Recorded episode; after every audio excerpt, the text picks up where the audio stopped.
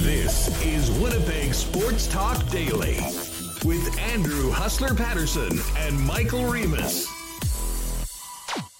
Hey, what's going on, everyone, and welcome to another edition of Winnipeg Sports Talk Daily. Andrew Paterson, Michael Remis with you. Lots to get to today after a pretty disappointing loss last night to the Detroit Red Wings for our Winnipeg Jets. Um, but we will move on. No bones at the All Star game. I- I'll be straight. I'm really disappointed. Was disappointed in the way the team came out last night. Obviously, very disappointed in the result. Um, and it's really unfortunate that a guy that has done so much that really deserved to have his first trip ever to an All Star game won't be there.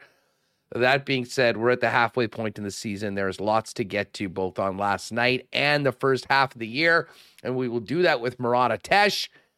I know goaltending's been a topic as of late, which isn't that often the case around Winnipeg. Marty Biron's going to jump on, get a little uh, his thoughts on where the Jets are right now, their first half of the season, and look ahead to tomorrow's game with the highest scoring team in the league, the Buffalo Sabres. Uh, should be a lot of fun. Great to have you with us. Bomber fans, be sure to stick around though. A little later on, we will have a one on one, a little off season update from Kyle Walters, Bombers general manager, and you're definitely going to want to hear this. So, let's get to it. First things first, a big thanks to everyone jumping on the uh, stream today with us live on YouTube. And of course, everyone making us a part of their day on the podcast a little later on. And of course, we've got to give a big shout out to the sponsors that make this show happen each and every day, including Princess Auto, Coolbet Canada, Little Brown Jug, Canadian Club Whiskey, Culligan Water, Vita Health Fresh Market, Wallace and Wallace, Consolidated Supply, F Apparel, Manitoba Battery, the Nick and Nicky DQ Group, Boston Pizza, Royal Sports, our friends over at Knot. And we will be announcing a little later on today the December winner for our Unsung Hero program with Wallace and Wallace and Jets defenseman Josh Morrissey. But let's get right to it. Michael Remus joins me now. And Remo, that was, uh, you know, listen, it, it's, I guess if you had told me at the beginning of the season that I would be really bummed about a single loss to Detroit and the Jets would be three points out of first place at that midway point of the year with a game in hand on the Dallas Stars, that would be, I would have laughed if you had told me that. That being said, considering, you know, what we talked about, what Rick Bowness has done so far, I know he didn't want to admit to it, but um, it was just disappointing all around. The way the team came out, the way they played. Connor Hellebuyck had a rough night and a very, very winnable game ended up being a zero in the points column. And uh, that has cost Rick Bowness a trip to the All Star game. Yeah, that was a big story on the show yesterday, and now I'm on the NHL.com website. The number two story among headlines: coaches for the 2023 NHL All Star Game revealed, and I am don't want to talk about it. I'm I'm like in pain, Hustler. That was like a playoff game. Like the level of emotion you felt while watching, wanting Rick Bowness to get to the All Star game. I'm flipping. You know, the game ends. I usually watch uh, the Jets YouTube stream you know, whatever post game, legal curve post game, Penny Rennie or um but I didn't. I switched over to the Dallas game. I was like, okay, Islanders, come on in regulation, you can do this. And they did not, uh, you know, went to overtime and I turned it off. I was like, ah, crap. Like it's It was so close too. I mean, I don't know if you caught the Yeah, last 10 seconds of Pajot that game. Oh my. God. I mean, a great setup on a two on one. Hey, credit to Jake Oettinger. He made the save last night. And um, you know, it, it uh that there wasn't many saves. I, I shouldn't say there wasn't many. There was some big saves. Ville Husso, I thought was I mean, for a guy that gave up five, he made some 10 bell saves. And- that was what was so frustrating and confounding, I think, about yesterday's game. Despite the fact that the Jets came out as poorly as they did and were down 3 nothing. I mean, honestly, until that empty netter went in to make it 7 5, there wasn't a minute where I didn't think that game was fully winnable for the Winnipeg Jets. And listen, it certainly was, I guess, a fun game to watch. I mean, if you were a fan in the building, much like the game against Vancouver on Sunday afternoon. I mean, if you like goals, there was a ton of them. There was some ridiculous offensive chances on both sides of the game. But the bottom line is the Winnipeg Jets got here by not playing that way. And I know we'll hear from Bones in a minute. Um, I don't know if you guys took it the same way, and maybe it was I was a little bit more geeked about the thought of Bones going to the All Star game. But man, that was a disappointed, very disappointed head coach afterwards. Often with some of the games, you know, he'll point out and really get to what he hated about the game. They were almost moving on right afterwards, realizing the opportunity that was lost. And again, I know maybe it's silly. We're talking about a personal accolade, but this is a guy that's done so much to turn around the fortunes of this hockey team. And I think the collective psyche of the fan base, uh, it would have been it would have been amazing to see him get that opportunity. And um, it was right there on a silver platter for the Winnipeg Jets. And uh, because they strayed so far from the blueprint that had got them to this point in the season, um, unfortunately, it's not going to happen. Yeah, it's too bad. I think we can, um, you know, just look back at the first half and say this is a total success. And I agree. Like if you said to anyone here, "Hey, you know, um, the Jets will be in second place at the half with a chance at first if they get a win," um, and they they don't. I mean, I think you would take that any day, any day of the week here. So, um, here I had the giveaway running from yesterday. Stop it. But you look at uh, yesterday's game. Um, you on Money Puck Hustler, the deserve to win o meter. They have the Jets at seventy seven percent and Detroit at twenty two, and it was all the first couple minutes. I mean, these chances, these guys are in the you know making cross crease passes um, that are getting through. Um, you know, guys in the slot just you know taking shots with uncontested. Uh, Hellebuyck was in a tough spot, and they just chased the game the whole time. And just when you thought they were going to come back and tie it, you know, you'd maybe you take a penalty or you'd fail to have a clear or something. You know, you'd go down for a rush, a two on one, make a pass, puck bounces off the boards, back the other way for a goal. So it just seemed like every time the Jets were close to tying it and they were within one goal, um, three three separate times, uh, four three five four and six five. Um, you know, they just couldn't quite get there. And I really, I never felt hmm. Hustler, even when it was three nothing, that they were out of it. Um, just look, flip the channel. It was Pittsburgh was down three nothing to Vancouver, and came out of one. What was that game? Six five yesterday. So no lead is safe in the NHL. I've seen it across the league, and anyone come back, the Jets certainly can. But it was it was the defense, us, and it's two games in a row now against inferior teams where the defensive structure just isn't um, isn't what it's been earlier on this year.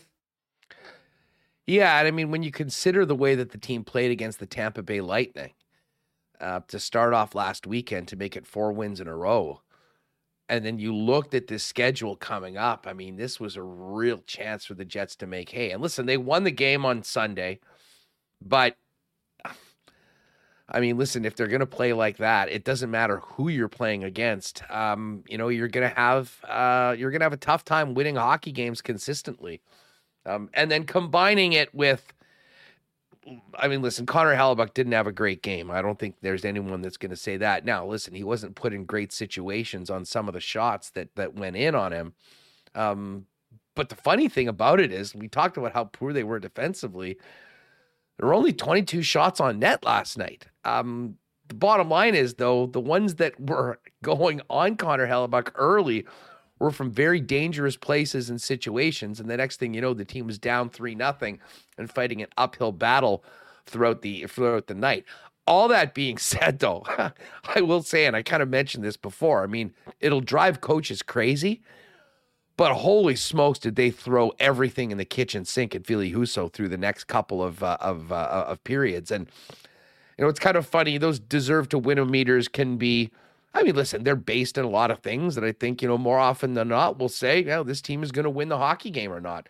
Um, but listen, you combine the opportunities that the Jets gave up with an off night for Connor Hellebuyck, which is really disappointing, I'm sure, especially for him, considering he was back there. And from all accounts, there was a ton of Jet fans connected to 37 and Kyle Connor as well last night. Um, but for all the waves of offense and the chances that the Jets were creating in the other end. It just seemed like the minute it went the other way, um, it was going into the Winnipeg Jet net. And there were some things that were completely uncharacteristic. I mean, certainly Connor Hellebuyck's normally better than he was last night. But man, Remo, if there is one play that maybe speaks to the weirdness of last night's game and things you don't expect to see. Adam Lowry on the PK handing the puck over to Moritz Seider at the end of the third period, at the end of the second period, when the team was battling, had had battled back to 4 3, was an absolute backbreaker to make it 5 3. And then, boom, Nikolaj Ehlers scores 33 seconds into the third period, and it's game on again. But um, there were plenty of things that hopefully were aberrations and outliers last night. But I think everyone will agree, and we'll hear from Bowness in a second, that that ain't the blueprint for the Winnipeg Jets to continue where they are in the standings in the Central Division. No, and you, I mean they had so many shots, and I'm just looking. I don't pull these up too often on this show, but here's Money Puck with their shot map. I mean the Jets so many shots around this uh, slot area, and the Red Wings, it's just like far apart, not not many. So Ville Husso, give him credit. Uh, he was awesome. I mean, I'm just thinking like I see people mentioning Chet Neal Pionk hitting the post, what like close to the end. They're just chance after Oh. chance, and they couldn't score. And you know, it's I mean, it's tough. I'm not going to win every game. They won five in a row before that. Um, it would have been great to get six, but they didn't. And we'll move on to a tough one in Buffalo.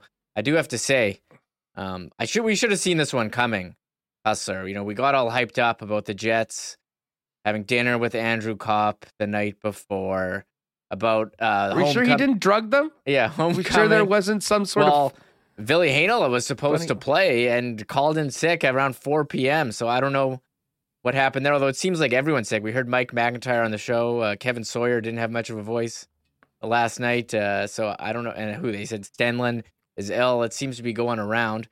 But um, we should have known. We remember in Minnesota early this year. I think Samberg had his whole family at the game. We talked with Minnesota Mafia, and they laid laid an egg there. And yesterday in Detroit Hustler, um, Kyle Connor and Connor Hellebuyck homecoming. They have dinner with Andrew Copp. Connor Hellebuyck's second grade teacher is putting on Twitter that she's there in a Hellebuyck jersey. Just couldn't couldn't handle the pressure of his second grade teacher being there. I guess. Um, so look, I, I joked before the show if that game was in any other city other than Minnesota or uh, Detroit, I mean Jets get two points and Bones is headed to the All Star game, right? I don't know. Do we have to? There maybe some new team rules banning families and friends Well, from games. as- Uh, I'm, I'm not. I was listening to Kenny and Rennie Hustler. Ken said the family room was overflowing. He couldn't even get in there. I mean, look, this is should be a workplace, Hustler. I don't have I don't have family uh, in here waiting for me after the show. Yeah. well, you're you're probably not too far away. Obviously, we're joking about that, Yeah, but that the- just leads to the. Uh, uh, although, when you look at that, I mean, that Minnesota game earlier was maybe the worst train wreck of the entire year. Um, but yesterday, I mean, I think that Connor probably had a lot of things going on in and around the game, which and it happens. Obviously, he's going to get the start. And I was thinking about this, um, Reem earlier in the game last night. Like when he had, I guess at one point it was four goals on nine shots. Um, more often than not, it doesn't matter who you are, you're getting the hook in that game. Um, but I think because of where it was, because of the fact that Hellebuyck had had the last game off, I don't think Rick Bowness was ever considering pulling his all star netminder. Um, but that being said, he'll probably be the one that's the the most upset with what happened last night because you know while in some of the goals were just great shots from you know tight angles that you know you have a tough time blaming the goalie for there certainly was a few especially in big points in the game when the team was trying to battle back uh, that didn't that you know that ended up going past him. And um, you know overall I think everyone knows I'm the biggest Hellebuyck backer around. He uh, he's gonna be fine. But for that game, that night, that scenario, disappointing for all people involved. The other thing that I'll say about the Jets, though, as much as it sucked at the result and what happened uh, out of it for Bones, maybe it's a good thing they didn't win that game. Because the bottom line is the Winnipeg Jets need to get back to the way that they played for the better part of the first 40 games if they want to win and win consistently and should be able to handle a team like the Detroit Red Wings. And to start to get down and then essentially play 80s Oilers fire wagon hockey for the next couple of periods, while very fun and entertaining to watch, um, is not a way you're going to win in the playoffs and is not a way you're going to win consistently. So, I mean, they did get away with one a little bit, how loose the game was against Vancouver on Sunday. Um, but you don't want to get in the habits and feel that you can do that each and every night. Because let's face it, it's fun. It's fun to score a ton of goals. It's fun to always be high flying, freewheeling. The basis of the Winnipeg Jets improvement this year has been on more responsible defensive play, following up, backing up your teammates. And at times that was lacking last night. And um, that's the reason why they lost. And hopefully that's a hard lesson that this team learned last night and it'll be much better because I'll tell you what, the Buffalo Sabres know how to score goals. Um, and if they come out and play the way they did last night, we could be talking about another, well, another over, shall we say, in the game comfortably. Um, and it's not going to be easy for them to win. Of course, Pittsburgh, as you mentioned, came back with they were down three nothing early. They did battle back and end up winning that game five four against Vancouver. So a couple challenging games on back-to-back nights coming up, and you hopefully you really do hope that the Jets can come out in Buffalo and sort of get back to the the the blueprint of what has made them successful this year because we haven't seen a lot of that the last couple nights. Yeah, and I don't know if it's because um, you know you think you're playing in for your teams, you can play loose, score. Uh, I'm not sure. I mean, offensively, um, they played they played great. Uh, as said, we talked about all the shots that they had, all the chances. Um, they could have very well tied it, but it was in their own end where the mistakes were made and a couple great A's and they were in the net. So, look, uh, Leslie in chat says, Hey, I'll take a win five, lose one any day. Yep. We're not here saying the sky's falling or we're not here having Marty Biron and saying, How can you fix Connor Hellebuyck? That not not at all. Um, it was it was a tough game and you'll move on. And um, you know, Buffalo's no slouch either, as we talked about how well they can score. And did see people in chat. Eric Comrie started the other day. Uh, will we see Eric Comrie revenge game uh, narrative? So, was, you know, they'll turn the page, uh, look to move on, and hope to be better. Yeah, I guess Comrie just got activated, yeah, so he, uh, he, certainly will be a, will be a possibility. Jay Miller in chat says, "Come on, Huss, talk these WST chatters off the ledge." LOL.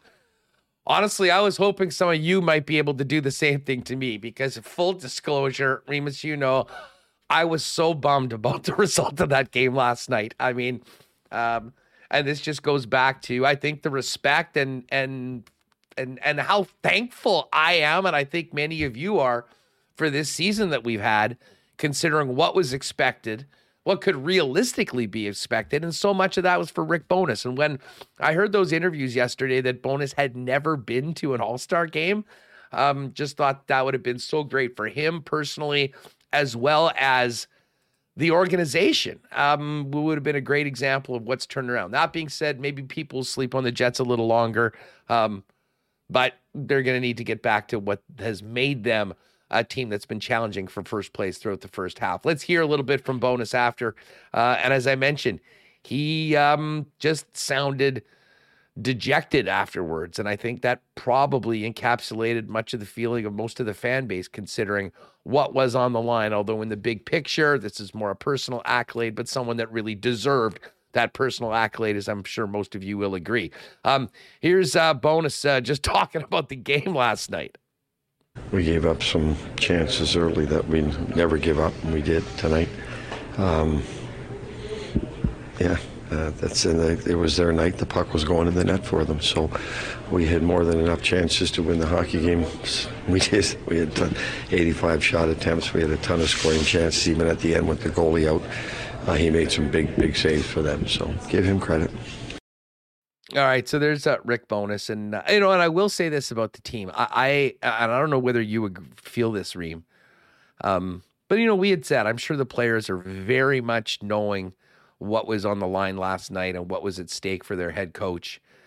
And it really did seem, I mean, the push that the Jets had after they got down and kept on giving one up and bouncing back was. I mean, it was fun to watch. I mean, those those games. I mean, listen, when the Winnipeg Jets are flying and really clicking on all cylinders offensively, um, they're an absolute handful. And Detroit was hanging on for dear life for the better part of the last couple of periods. What was unfortunate though was when things didn't go, there was a quick breakdown. It seemed to go back the other way and go in. And um, I think that was a really disappointed hockey club as well, considering what was on the table, what was at stake, and everything that they did. As Rick mentioned, it was a terrible start. A few got in, but man, did they push. And let me just say, or maybe we'll talk about some of the, the better performances in a minute. Um, but there were a few guys that really did step up late in the game and really not, not even late in the game. I mean, after they got down early that I thought played very well. Um, but of course, Connor Hellebuyck had a rough night. I mean, 22 shots, six goals going in. I mean, that's going to happen maybe once a year for a guy like Connor Hellebuyck. And here's what Bones had to say about his starting netminder last night. Yeah, it's, it's hey, listen, he uh, he's a battler. He's our guy, and he'll he's won us a lot of games this year, and he's going to win us some more. So um, there's time. You know, again, we could have we could have we could have scored enough goals to win that game tonight. Right. Simple as that. But could get back to those good habits in terms of your structure, start? Yeah, well, we'll just we'll tighten it up. We'll address the issues that uh, we saw tonight that, that we didn't like, and uh, we'll get ready for Buffalo. All right, there's Bones, Rick Bowness. All right, we uh, will have plenty more on this game tonight, and we're going to look ahead to the matchup with the Buffalo Sabres tomorrow with our pal Marty Biron in just a second. Um, and we're also going to let you know who our Wallace and Wallace unsung hero is. We'll do that after Marty jumps on the program. Um, but have to thank our friends at Consolidated Supply for their great support of WST. We're looking ahead to 2023. I can all of already picture the golf courses opening, getting out on the links. And hey, whether you're thinking about a golf cart, whether you need irrigation for your property, whether you want to get some artificial turf and maybe build that dream putting green in the backyard, Consolidated Supply is there. Not to mention incredible outdoor kitchens, hot tubs, and more. Find out everything Consolidated can do for you online, cte.ca or pop down and visit Spicy Joe and the gang at 1395 Niagara Road East. Um, our friends at Vita Health Fresh Market, of course, are ready for 2023, featuring great prices on natural and organic supplements, beauty products, and groceries, and Winnipeg's largest assortment of local products, too. And while so many people are batting colds and sore throats and are sick, it's never been easier to battle those things with Colflex oregano spray. Been seeing amazing comments in the chat for people that regularly use Colflex oregano spray. Made locally by Initech Nutrition, Colflex oregano spray helps relieve coughs and sore throats and helps to maintain immune function. Get yours today at any Vita Health location. And if you are celebrating Sober January or Veganuary, You'll find a great selection of non alcoholic beverages and vegan and plant based options. Vita Health Fresh Market, empowering people to lead healthy lives. Seven Winnipeg locations, including the newest store in Linden Ridge and online at myvita.ca. All right, one of our favorites returns to the program for the first time in 2023. A belated Happy New Year to you, Marty Biron. What's up? Happy New Year to you and yours as well. Um, what's up is the Sabres have lost two in a row disappointing home and back to back home dates against the Flyers and the Seattle Kraken. But uh, at least the Sabres have given us something fun to talk about. And uh, I've been doing a little bit of Jets coverage as well. And I've loved what I've seen out of the Jets. So I can't complain. Hockey's been uh, fun to watch and, and good to me. Well, you know what? If you had no skin in the game last night, it would have been a very fun watch of that Winnipeg Detroit game because um, I mean, man, there was a ton of offense. I mean, the Winnipeg Jets were relentless at trying to battle back from that 3 nothing lead. Um, ironically, and there's not very often ever that we're talking about an off night for Connor Hellebuyck, but in his homecoming, he wasn't his usual Vezina yeah. trophy level self, and the Jets ended up walking away uh, without two. The big conversation around here, Marty, though, has been that the Jets have sort of gotten away from the blueprint that has made them as successful as they've been this year.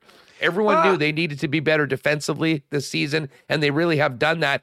Just that game against Vancouver on Sunday afternoon yeah. and the game last night looked nothing like some of the games before. And I guess that'll happen in the middle of a long season. That will happen. And you're going to have some uh, off nights. And obviously, I think last night defensively, it was an off night. Offensively, the Jets created a ton, oh. right? Oh. I mean, even uh, New Zealand alone, uh, the coach of the Red Wings said our best player was Ville Husso. Despite giving up five goals, he said our best player was our goaltender. So um, that's because the Winnipeg Jets created a ton. And you also have to know that, look, they've gotten four players back, right, for the last three games with Ehlers, uh, Wheeler, Perfetti, and Schmidt, right? So some of the parts of the game is going to need some adjustment, but the creating uh, has not been an issue for them. So I look, I look at you know, sometimes around the National Hockey League, there's some nights that it doesn't make sense. I remember earlier this year, Seattle won a 9 8 overtime game against the LA Kings. The LA Kings did not let that bother them. Now, they made a change in goal with now Pheonix Copley being their guy, getting called up. But um, mm. I think what we know in Winnipeg is Connor Hellebuyck's had a fantastic season. Uh, he's more of a structured goaltender. And in a game like last night, where maybe you needed a little bit more athleticism, and I'm not saying Hellebuyck's not athletic. He's an he's athletic in his own way, but he's not Vasilevskiy or Shesterkin or or Ullmark athletic with the split. He stays very much in control and compact. There was a few of them last night. I wish he could have exploded with a big leg save or a, you know a split save or whatnot. That's not him though. So he was off on his marks a little bit last night. It showed, but offensively, the Jets played really well. Yeah, I mean, no one's doubting the Jets' ability to score goals. There's no doubt about that. It's the uh, uh, the way they started and getting down in a hole like that, which you don't want to be. And uh, listen, Marty, for those of us, myself included, closer to the team that you know hope for the best for the Jets. What was really disappointing was the fact that you know, a win and Rick Bowness for the first time after over 2,600 games on the yeah. bench would have been going to the All Star game. And that was disappointing, I'm sure, for a lot of the players as well. Um, but big picture, I know you've mentioned you've been on some Jets broadcasts. Um, what a first half of the season. And yeah. what a coaching job Rick Bowness has done. I mean, I remember we were talking in the offseason about what we heard from some of the players at the end of last year, how disappointing last season was for the Winnipeg Jets and a lot of about you know the culture of this team being broken. He has done as incredible a job as I can remember in the National Hockey League, and interested in your thoughts on this turnaround in Winnipeg uh, so quickly. Yeah, Rick Bowness has been around a long time, and listen, I've always respected him. Uh, you know, from his days back to the Ottawa Senators, and and look, that's a long time ago, but I always um, I've I've kept an eye on, his path and what he's been able to do, and and also as an assistant coach because people always look at the head coach, but the assistant coaches are so important. And what he's been able to surround himself with a really good staff in Winnipeg has helped. Right, I know Scotty Arniel really well. I coached me a couple of times, and I know that he's helping in that way. There's there's so many great people behind the scenes that to me make a difference. But okay, so let's look at what Rick Bowness did coming into the Jets this this offseason, right? Stripping Wheeler of the Sea. That was supposed to be the hot topic. Like, oh, this room is not going to be able to overcome a, a, a tough decision to strip somebody of the captaincy. This room has responded extremely well to having leadership internally. Despite having letters or not on your jersey, you need to be able to show up and show up with leaders. Uh, they've been able to do that. The injuries, right? Uh, Nick Ehlers missed, played two games, then missed, uh, I, I think it was 30 or, or more. Now has played the last three. Uh, you don't overcome missing a player like Ehlers easily unless you have good structure, unless you you're able to push the right button, unless you have depth. And I think uh, Rick Bowness has been able to use the depth of the Winnipeg Jets. Listen, I, I remember last year, uh, Jonsson Fjallby got picked on waivers by the Sabres, and then there was some immigration issues, and then was put on waivers again, was basically gone to Washington again. And it was one of those players that well, he bounces around, but probably will never be a figure in the NHL. Uh, well, he's found a spot with the Winnipeg Jets, and I feel like he's added the depth that they want, they needed, they wanted. Um, and he's not just the only one. There's a lot of players that are filling in that role. So um, I really believe the Jets, and I, funny enough, I've been burned the last few years, always hyping the Jets, and always saying uh, the Jets are that team. They're going to go to finals. They're one of the best team in the Western Conference, and they always fell short. So this summer, I vowed to not talk about the Jets at all this year, and now they're making me talk about them because of what they've been able to do. So that's a, a good feat in itself, right there. Yeah. listen, everyone appreciates that. I think we're the same thing too, because listen, this team legitimately had big big expectations over the last few seasons. And, you know, pretty much since 20, well, listen, the midway point of the 2018 19 season have been going in the wrong trajectory. And, Yeah. You know, Bowness through a number of ways has completely turned this thing around. And um, that's sort of why that, you know, the loss last night, I think from a fan standpoint was disappointing because of what he deserved. All that being said, though, um, this has been, as you kind of pointed out, I mean, a uh, a great turnaround. They're getting the most out of their top players, but I'm glad you brought up Axel because um, Jonsson Fjallby is part of a number of guys that, to be honest, weren't really on the radar at the beginning of the mm-hmm. season. And then when you add in the injuries that the Winnipeg Jets went through from November and December, Marty, a whole bunch of players stepped up playing above where they would normally play in the lineup, maybe when they wouldn't normally have been called up from the American League to the National Hockey League. And they survived that month of December. And then everyone comes back at once. Um, it's unique, and this doesn't happen very often, Marty. But I'm interested from a team perspective, the challenges of getting back players that you've been waiting for all along. Um, but maybe at times that takes you away from what got you through those tough times without the players in the lineup. And it was important for the Jets to be able to continue moving forward because at a time where the St. Louis Blues were struggling, the Jets were able to move ahead. At a time when the Nashville Predators were struggling, the Jets moved ahead. And Colorado was dealing with their injuries. So you look at teams that are chasing right now, the Oilers and the Flames, but you know, especially in the Central Division, right? The Blues the the Preds like that was important for the Jets to put some separation, to put themselves chasing the Dallas Stars right for first place. So it could have gone the other way.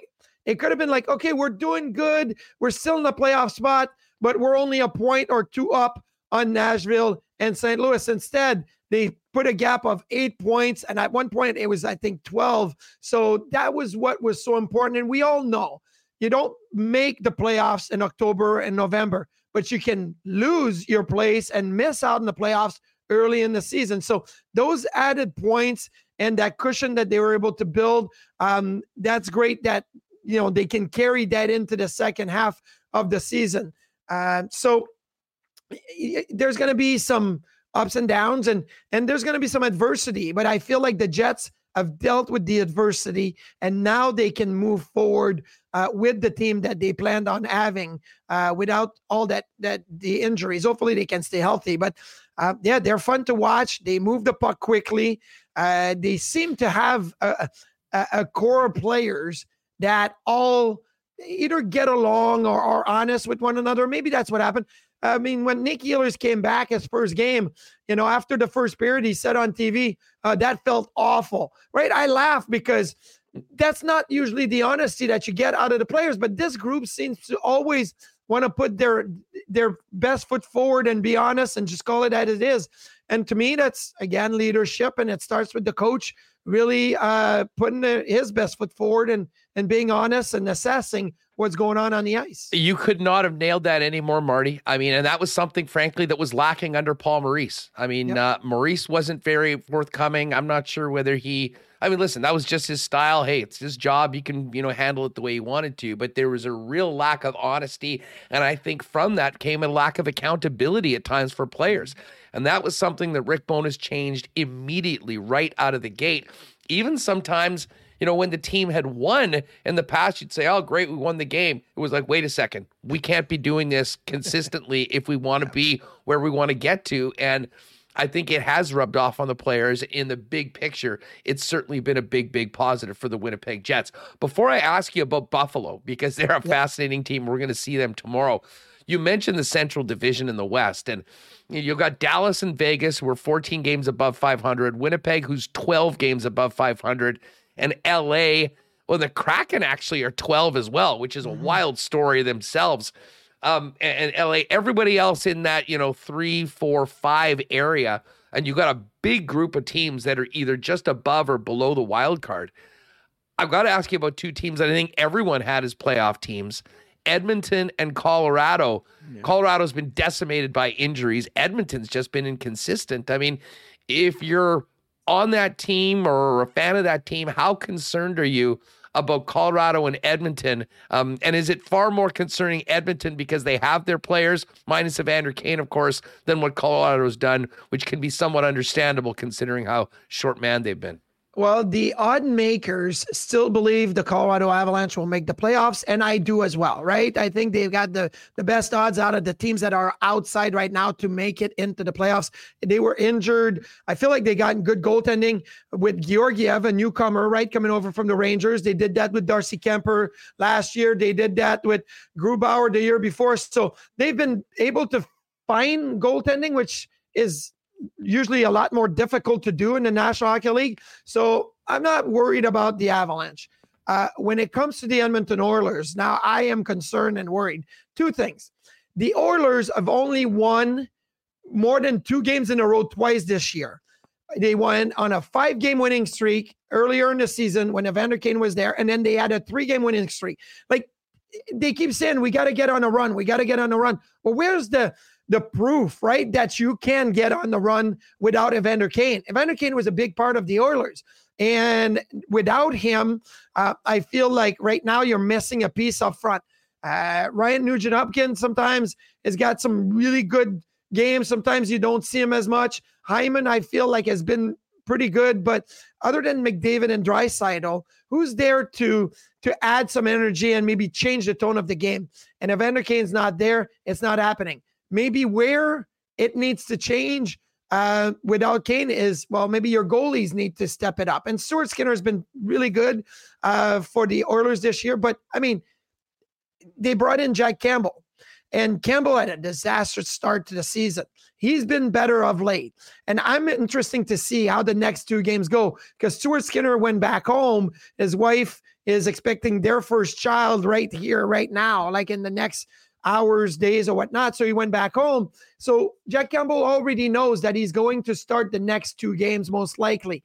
And he can take the pressure off of having to perform to get another start and build on the confidence that I think he's shown in coming in relief in LA and his past game before that. So I think goaltending's being a big question mark. Like, who do you trust more in the teams that are competing for a playoff spot? Do you trust Campbell and Stuart Skinner, or do you trust Binnington, who's done it, won a cup? And do you trust Juuse Saros, who has been a Vezina uh, finalist, or do you trust Georgiev and what Colorado can do? Like, I feel like you can trust the other ones more than you trust the Oilers. So that's why I think the Oilers are in real, real trouble here.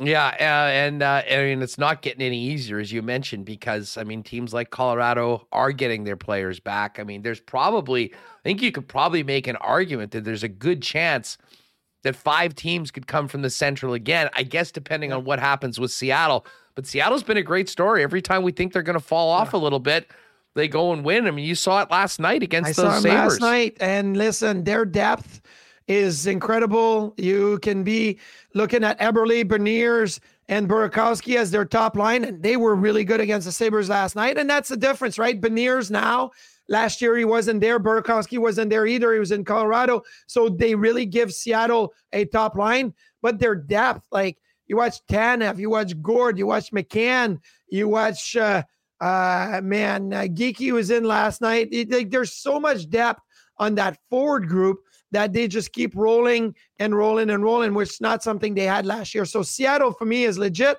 Uh, they got a solid performance out of Grubauer.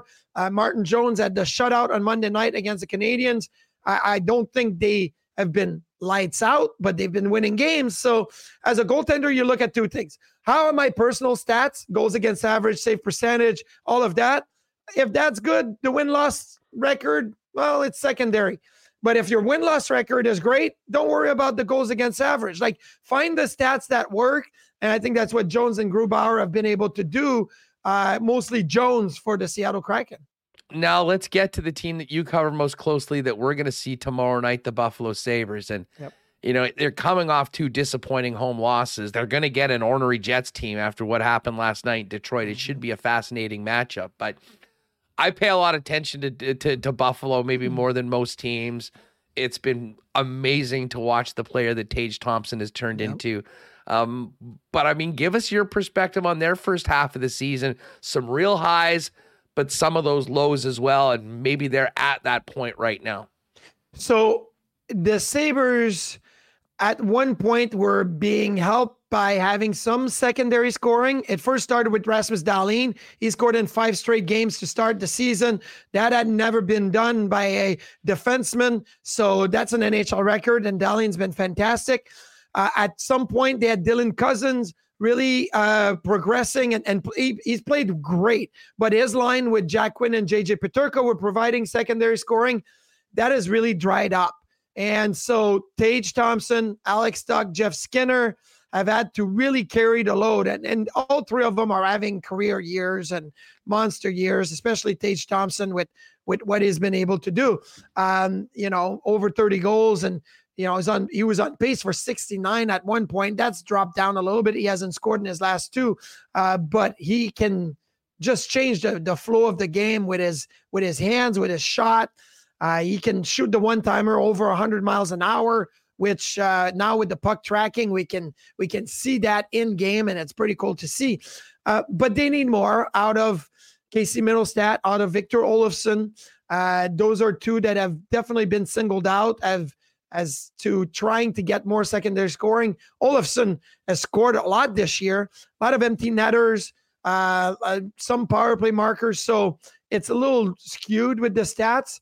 Uh, but on defense, man, Rasmus Dahlin, Mattias Samuelsson, Owen Power, they've been great.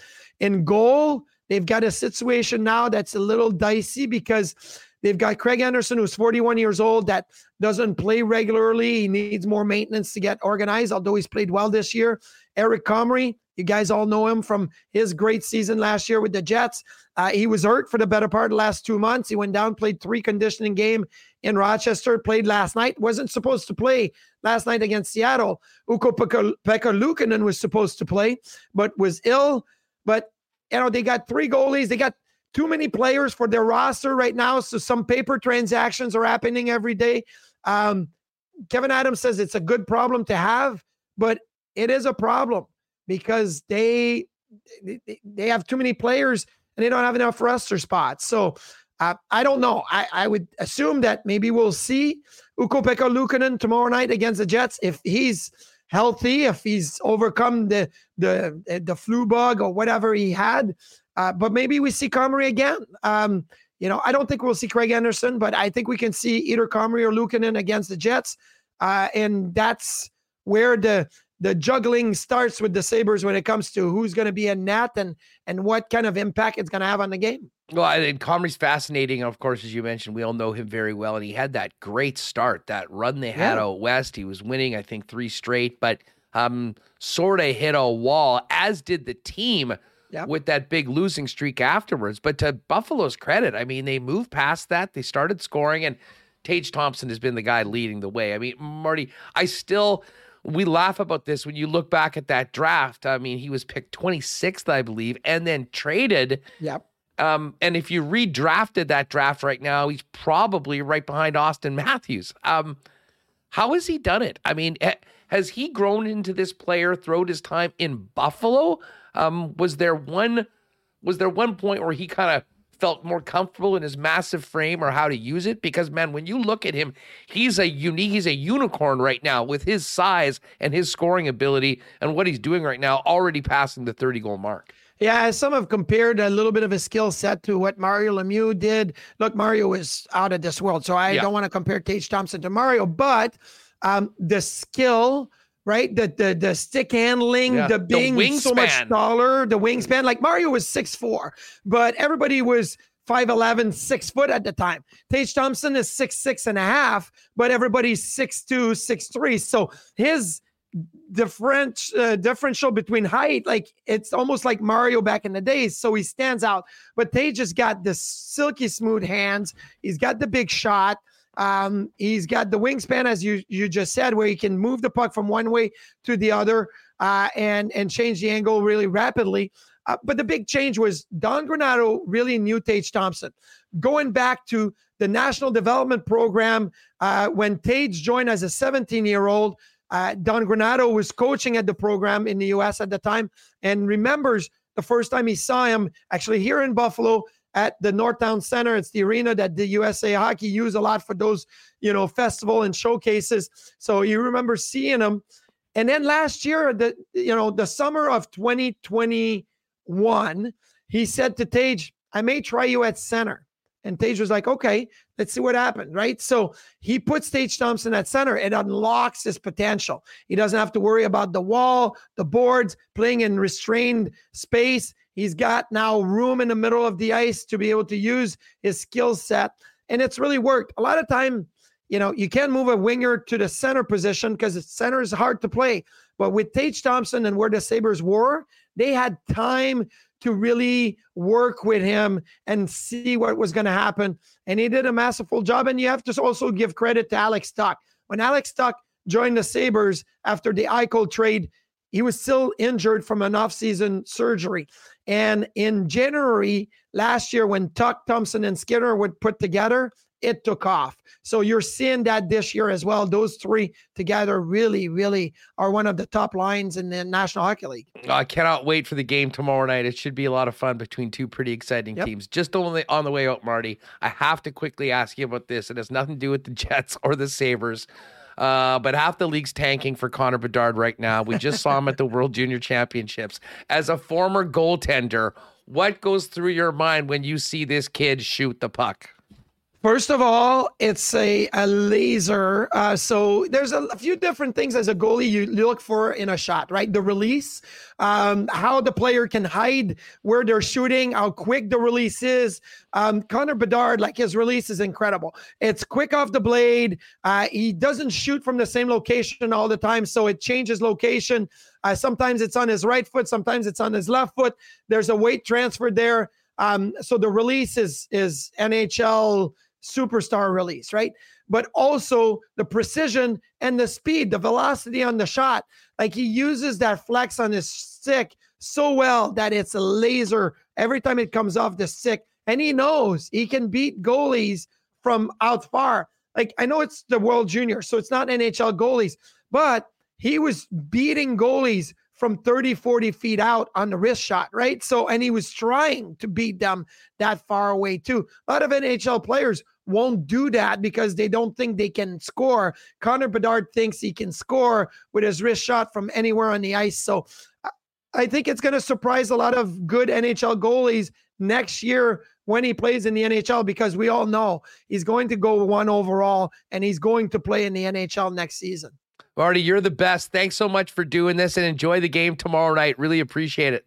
No, thank you for having me. You guys have a good rest of the week. Right back at you. There is Marty Biron, one of the best in the biz when it comes to breaking it down. And of course, being so close to Buffalo, perfect time to get him before the Jets take on the Sabres tomorrow night. Uh, more Jets talk coming up with Murat Ates. And we will also talk some Bombers off season as Kyle Walters joins us from the CFL meetings in Kananaskis. Caught up with him after the show yesterday. We'll play that for you a little bit later on. Uh, but let's get to it. I wanted to get Marty on. But now, folks, we've had, uh, first of all, I want to thank everyone for their uh, submissions and nominations for our unsung hero from Wallace and Wallace. Make sure to send us an email at unsung hero at, at winnipegsportstalk.com and let us know about the person in your in the uh, community that's making an impact through volunteerism, helping out people in need, and more. And uh, we've got to give a big congratulations. And first off, thank you very much to Lauren Finley, the WST listener, who nominated the December winner for the Unsung Hero, and that is Mark Hache. And this is from Lauren. Mark is a guy in his late 50s who gives and gives and gives in many ways and has for a long time. He's been a delivery person for Meals on Wheels for several years now. He always takes that extra time to check in with the people he delivers to, especially if anything seems off. Meals on Wheels also frequently call for extra routes when others are able to help out. He's a member of a group called Makers Making Change. This is a group that all have an interest in things like 3D printing and other ways of creating items with a specific focus on helping those with disabilities and helping them with accommodations to assist them in day to day lives. This group's also held workshop type events for high school students who are interested in this type of work and volunteerism. Mark and his fellow group members were very involved in getting those massive extenders printed out to various groups in the disability and healthcare community during those early days of masking. The local group, I believe, is affiliated with a larger national group. He's also been involved in the Relay for Life for the last few years, which is an event that raises funds for the Canadian Cancer Society, and spent two years as the volunteer coordinator. And this year took on role of chair for the entire local organizing committee. And though it's mostly his wife's work, he regularly helps her and her local dog rescue group when trying to catch lost missing dogs so they can be returned home. Mark, you are the epitome of what the Unsung Hero program is all about. Congratulations. And uh, we're going to have an autographed jersey from Jets All Star defenseman Josh Morrissey from Mark. And Lauren, thank you so much for making that donation. Wallace and Wallace is going to donate $500 in your name to the Dream Factory. And Josh and Margot Morrissey are going to match that. So we've got another $1,000 to the Dream Factory and a very, very deserving unsung hero in Mark Hache. Lauren, thanks so much. And folks, let us know about someone like Mark in your life. Send us an email, unsung hero at winnipegsportstalk.com, and maybe we'll be reading out their unsung hero story next month on WST. Uh, great stuff. Thanks again to Lauren for a great, great nomination. All right. Um, hey, got to thank our friends over at Royal Sports for their great support of Winnipeg Sports Talk. We're into January and I'm looking out. They got the flood going on right now on the river trail. And I know we often think of skates just being for hockey, uh, but man, this is a great time to take advantage of what winter has to offer here in Winnipeg. And that is often getting on the ice. Now, you don't have to go and buy $1,000 skates like you're playing in the National Hockey League. Royal Sports has some great, less expensive options for people that just want to go out, hit the outdoor rink, or hit the skate trails. Pop down and see him and ask about those skates at 750 Pembina Highway. While you're there, check out the amazing Jets merchandise, Bomber merchandise, NFL, CFL, NBA, Major League Baseball, soccer from around the world. And uh, don't forget that great Yeti department if uh, you're looking for maybe keeping something hot while you're out doing something throughout the uh, throughout the evening. F apparel as well ready for 2023. Guys, looking to upgrade your wardrobe? You know where to start. Pop down and see Andrew Parks and his great staff at F Apparel at 190 Smith Street. They're the leaders in custom suits, starting at just $400 here in Winnipeg for men.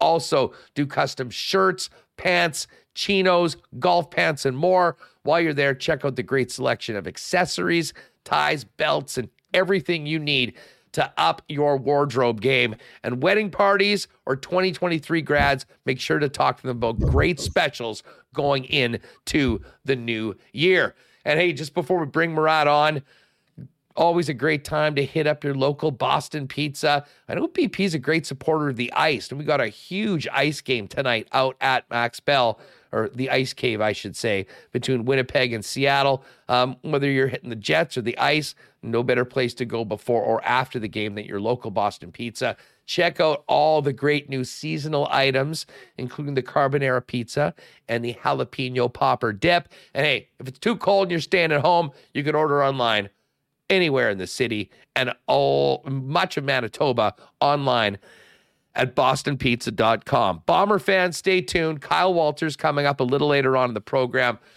But let's continue our Jets conversation heading into Buffalo, coming out of Detroit with Murat Ates of The Athletic. Murat, what's up? How are you, my friend? Hey, I'm hanging in there, Huss. Happy to be here. How are things? Well, things are things are good. I'm putting on a brave face, but I will be honest, and we talked about this at the beginning of the show. I uh I mean, listen, you win and lose games. It's a long season.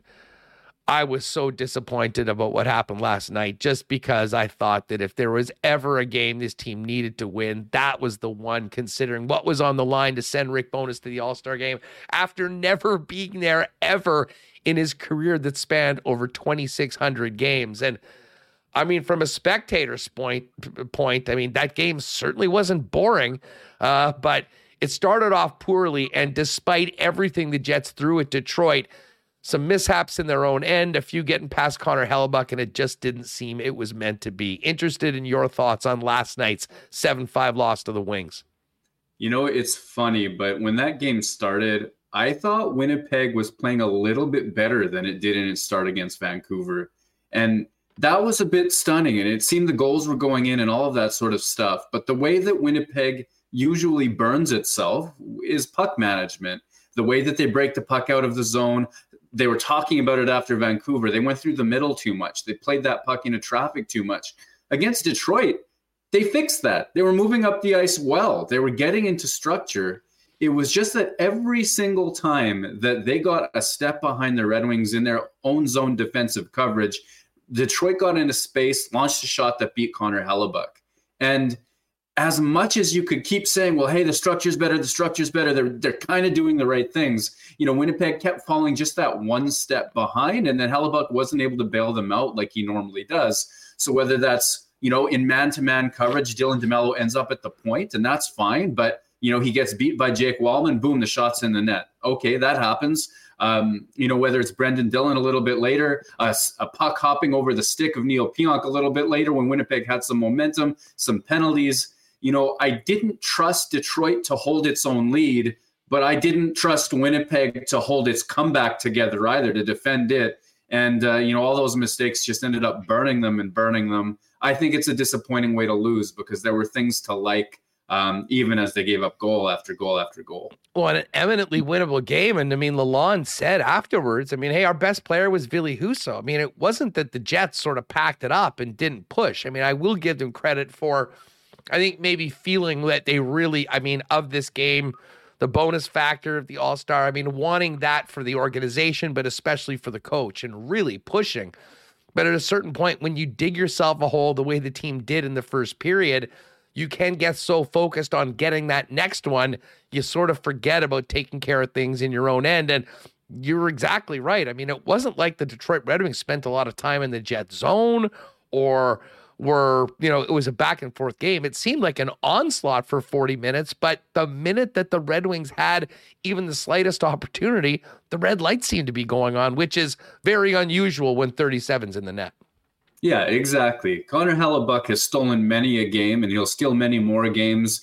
And he is still a viable contender for the Vezina Trophy. We can get more into that later if that's uh, you know still a passion of yours. I know you guys were talking about awards the other day. But last night he did not bail them out, and last night I think for a little while he was running, you know, a save percentage in the five or six hundred level, and that's you know not going to win you games. You can't spot any team, quote unquote, even the Detroit Red Wings. I mean, and the Detroit Red Wings aren't a bad hockey club. The NHL isn't such a disparate league where a team like the Red Wings is automatically a gimme or a pushover. Winnipeg's in the middle of a spot where they're playing against a lot of teams not scheduled to make the playoffs and they need to make hay without taking these guys for granted, giving up one step here, one step there, uh, and and some shots that you know Connor Hellebuyck would want back. At the same time, I do have to give you a nod too when you're talking about well, Winnipeg created chances. They absolutely did. Cole Perfetti was back towards a pre-injury form. Blake Wheeler was in on some of that action. That Pierre-Luc Dubois line could just dominate for oh. stretches. Oh it was amazing to watch Dubois actually at both ends of the ice. He did, he did some great defending work in front of his own net too. Although I think he may have been a screen on on perhaps the Walman goal. Um, but he was all over the ice. They can pin teams in their in their own zone. So then when you're spotting teams leads, teams you should beat, when you have the opportunity to give your coach a ticket to his first ever All Star game, I mean, it's just adds up to to disappointment and a bitter taste. I imagine you know, but as I did say, and I'm trying to, you know, put on a very positive face right now on this one. If you told me at the start of the year that we'd be all bent because of one loss in game 41 and the team is three points out of first with a game in hand, probably would smack myself in the face and say, dude, get get a grip, man. Um, because it really has been an unbelievable first half of the season. But I think that's why with the situation that was on the table last night for the Jets is so disappointing is that so much of this turnaround we can attribute to everything that Rick Bowness has done. And not only would it be great personally for Rick, who absolutely I think deserves to be there, um, you know, a nice bit of recognition for the Winnipeg Jets to be the number one team in the Central. Of course, they fell just short in that that maybe a lot of people hadn't been paying attention to. And those sort of events where the entire league comes together and realize, well, wait a second, Bones is on the bench. what's happening in Winnipeg? And tell you what, the best way to do that though is make the playoffs and make things happen in the spring. And they certainly have put themselves very much in the conversation to do exactly that. Yeah, uh, that's that's something that did not disappear with one poorly defended game against the Detroit Red Wings last night. Winnipeg continues to be a playoff bound team. They do enough of the little things right to give their stars a chance to get going. The first half review is a positive one. There's no doubt about it. And even when you think, or I think, I reflect back, you know, that game against Tampa Bay where Winnipeg is, you know, going toe to toe with and, and controlling parts of a game against a team that won the Stanley Cup two out of three seasons. And the fans in in my ads and my replies and all that sort of stuff on Twitter and what have you, they're they're ruthless. You know, it's as if Winnipeg absolutely belongs there. Any talk of the Jets struggling heading into the season or last year's issues is gone. Jets fans expect wins now. That is a that is a sea change. That is a transformative cultural shift, I think, that the Winnipeg Jets have earned. At the same time, just that opportunity, and I'll harp on this one more one more time. The Jets, they want the playoffs, they want playoff wins, all of that sort of stuff. Um, you know, and awards talk is starting to begin, and I don't doubt for a second that somebody who doesn't pay close attention to the Winnipeg Jets is going to look at the All Star game, and they're going to see Pete DeBoer there for the Dallas Stars. And no matter what happens from here to the end, no matter who deserves how much amount of credit, that name recognition in a high profile moment, moment for a broadcaster, for whomever, um, I think that's going to stick some people's names in people's minds. And it may have, in a roundabout way, hit Bowness, taken a hit to Bowness's Jack Adams' case at the end of the year as well. Oh, I, I, I couldn't agree more. I mean, that was part of the reason why I thought it was so important from someone that may or not have sprinkled on Rick's at 28 to 1 to win the Jack Adams. Hmm. Um, the fact of the matter is that if he was there, it would have been one of the great stories of the All Star game. I mean, this is a guy that is so beloved around the league that hasn't had that opportunity. Um, it would have been a wake up call for many of the folks that haven't been paying attention at all to the Winnipeg Jets. And, you know, the Jack Adams is voted on by the broadcasters. And yes, you have some national broadcasters. And listen, to be perfectly honest, I don't think the national broadcasters do a very good job at you know, paying attention to all of the teams in the league. And certainly the local ones, especially the ones in the East, will see the Jets twice in a season. So there was a big opportunity to maybe shine a bit more of a light on uh, on the club uh, and the club and the head coach at the same time. Um, but they move on and they head to the Buff- uh, to Buffalo to uh, try and take away the bad taste of the mouth from last night's loss and they get back in the win column. Um, it is sort of funny that that was breaking up a five game winning streak, their longest winning streak since 2019, and so many other things have gone so well. Um, but let me move on to this, Murat. And it was funny listening to some post game conversations last night, as well as talking with some people.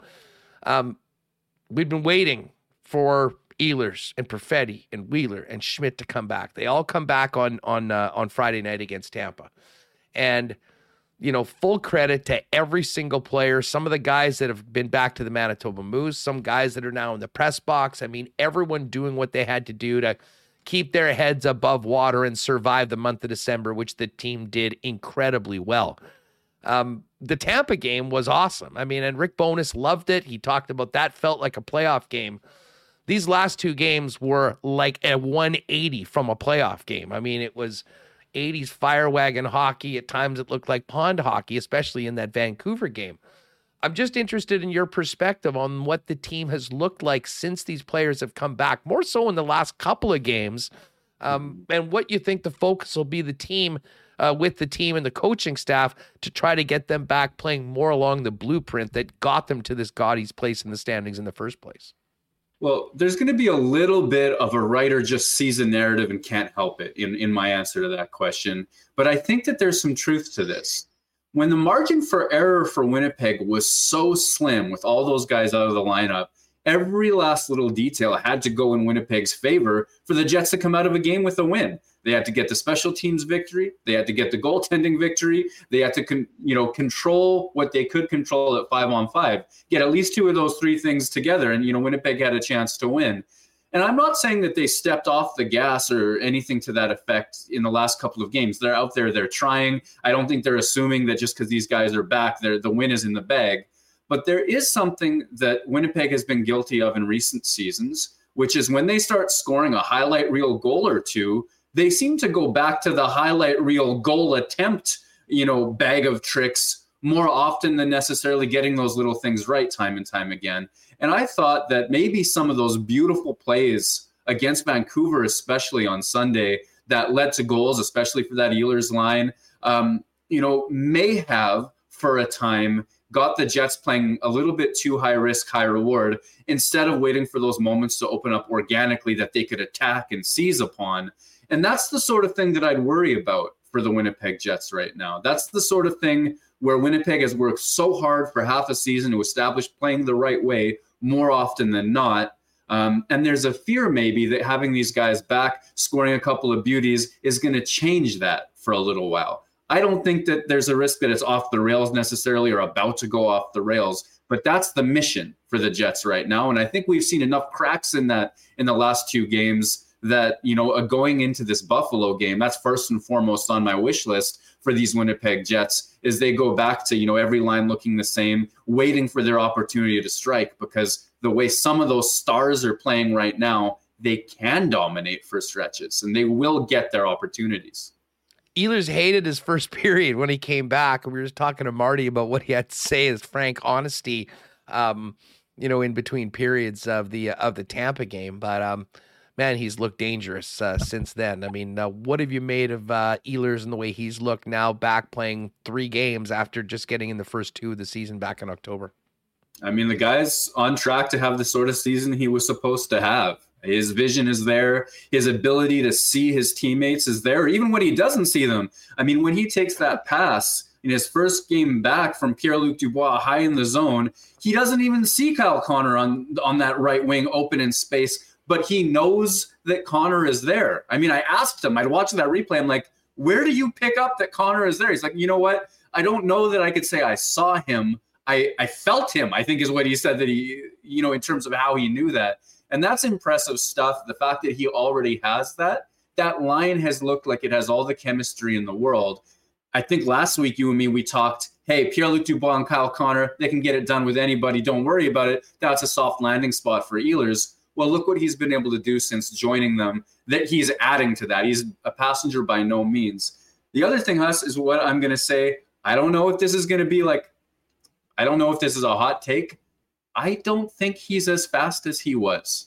And I know he's flying. I saw him go for that that breakaway last night. I mean, there there are times when other teams simply can't handle his speed, and yet I still think that we're seeing 90% of fly, so to speak, right now. So I think there's more from him yet uh, down the stretch as the, as the series season goes on. Well, that is a good thing for the Winnipeg Jets, and certainly the way that line's clicked right off, right out of the gate has been um, fun to watch. Although um, it's about both ends, and I'm sure that'll be reinforced by the coaching staff when uh, they get ready for these back to backs.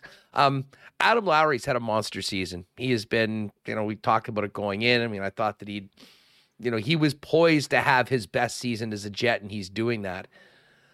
Which again, I go back to last night's game for a minute. I mean, that play where they were killing the penalty and he had the puck on his stick was was almost bizarre from a player like Lowry. How did you see that? Uh, before I give you my take on it, I'm interested in what you saw in that and what Lowry was trying to do that obviously ended up not working, going onto the stick of Moritz Seider and very quickly into the Jets net. Yeah, you know what? Uh, I'm trying to think what I would say about that. It's it's just a situation where a player has made that play, whether it's getting the clear or even going up for a rush so many times and has done the right thing and executed it so many times. It's almost like Hellebuyck in a way when he has a game where his numbers are poor and his goals are saved above expectation, takes a monster hit, and all of those sorts of things. When the guy's track record is good enough, I mean, yeah, I, I guess my first instinct is, hey, you know what, Lowry will get that one, that play made you know nine out of the next 10 times if do you think though that but do you think that he was trying to make an offensive play on that? I mean I, I, heard sean talking about it last night on knr and i guess his his take on that was that lowry had the puck and was going to try and bang it past moritz seider and go in on a scoring chance which he's done very successfully at times throughout the past year my perception of it and i'll have to go back and watch that shift again was that they were out there for so long killing that penalty that when he finally got it, uh, it was almost just like a, a, a momentary relaxation when he was doing the thing and just didn't get it out. Like I, am mm. not sure whether I was just looking at it in a different framework because I really didn't feel that there was any thought of an offensive play on that. It was more a level of desperation that just every now and then you let up for a moment. And I think they had been so tense for so long. Um, just interested whether you had a thought on either way of like on that particular play. Yeah, you know what? I think I need to watch it a couple times too and sort of get a feel for maybe the rhythm of that moment a little bit more than I have. Like, you know, guys get tired. That's when the mental mistakes happen. That's when, you know, that sort of stuff happens. At the same time, Winnipeg doesn't tend to play with a lot of fear on the PK. So, you know, point. do I think he absolutely wasn't just because it was three on five? Well, I don't know. But I do think Adam Lowry usually would have the the game awareness not to not to push on a on a shift that long got to watch it before I have a strong opinion. Yeah, like I really thought at that point, I mean, it was like, okay, thank God I'm able to get off for a shift. And like, oh my God, that didn't go. And again, was sort of the story of last night. After all that great penalty killing, you know, one mistake like that, bang, bang, it's in the net. And, you know, in a lot of ways, that was uh, that was uh, what happened last night. One thing I've got to say, and this is maybe a perfect time because we are at the midway point of the season. Josh Morrissey is the Winnipeg Jets All Star. He has had a season beyond anyone's expectations, even Rick Bowness's, as he mentioned. Uh, Morrissey was on another level last night. I mean, I don't know how many times he banged out that spinorama move to the point where Detroit was grabbing the back of his jersey to hold him up. I mean, it seems like, you know, on a weekly basis, he's adding and showing more things to his game, Murat. And I got to tell you, that has to be incredibly exciting for anyone that pulls for the Jets. I mean, yeah, those dancing moves, those those steps are um, God given, you might say, in the moment, uh, playing jazz out there, just supreme confidence in his own ability that when he sees a hint of space or the opportun- opportunity to create that space, Morrissey is doing that consistently. And I think for me, the big thing is, and maybe last night's what made me think of it, because Winnipeg was trailing and they were chasing and there was a desperation. I was thinking about how every few games last season we would see a glimpse of something like that. When Winnipeg was chasing a game, only the the the green light would go on and Josh Morrissey would be encouraged to do that sort of stuff. And he could take over games. We only saw it in few minute stretches and third periods. And the season long story for Josh Morrissey is he's been able to do that and he has the green light. And I think one of the things that's happened now by game 41 of the, of the season is he has seen some of those situations enough times. He's been in that situation enough times where now he has new ideas. Like that little left right step around the, the forechecker at the blue line um, into the spinorama. I think that's a new moment, and you know this the amount of frequency we're seeing the spinorama. I think that he's taken looks at at that coverage and attacked it with success often enough that he's getting more and more ideas as the season as the season goes on. And from a developmental point of view, which seems weird because he's in his mid late twenties already. Um, that seems like exactly what you want for a player learning to develop even more skills and take the next step. You know, um, it was unfortunate for Ville Heinola, who was supposed to be in the game last night. The coaches had said he was in. Dylan Samberg was going to be in the press box. And then shortly before the game, we hear Jamie Thomas mention on OB that Ville's actually not playing. He's sick, a non COVID illness, and Samberg was going in. And, you know, in that first period, and maybe this is going to sound nuts, but I actually was thinking, man, could they use Ville Heinola and not because they need to score a bunch of goals? But just at times defensively, it seemed like the team was running around a little bit. And the one thing that Ville has done when he gets the puck on his stick more often than not is make the right decision, make the right play, and get it out of their own end. And I mean, for a young man that's played so little, uh, although he's looked really good, you wouldn't necessarily think that a rookie is the guy that's bringing that to the table right now. But, you know, considering the situation in the first period, I actually did have that thought that they could really use 14 in the lineup tonight, and uh, he wasn't there. I mean, that's a testament to the stretch that he was on before he came out of the lineup, I think. And you know, you say he played so little. Part of me is like, is that a, is that a height thing? Is that a he's not six foot seven? Is that your way of saying that, us? But um, no, I think that one of the things that got away from from Winnipeg in that first period was was the sort of thing that he's good at, and it was decisions at speed. And you know, Detroit would get half a step and turn that into a whole step of space and then get it shot off in the in the in Winnipeg's defensive zone. And you know, I have time for that. Do I think that Ville would have been a cure-all? I'm not sure, but one thing that I am confident in saying is that for his stretch of play, for me, he's been the often the third, fourth, second best player uh, on that Winnipeg Jets blue line in this most recent run of games. And with that in mind, good health brought him out of the lineup. That's got to suck personally on an individual level for, for him. To have illness take him out when it was his turn to go back in, that's also got to suck because you want him to keep that momentum going. Because, like you, I mean, I trust him more and more and more every time he plays out there.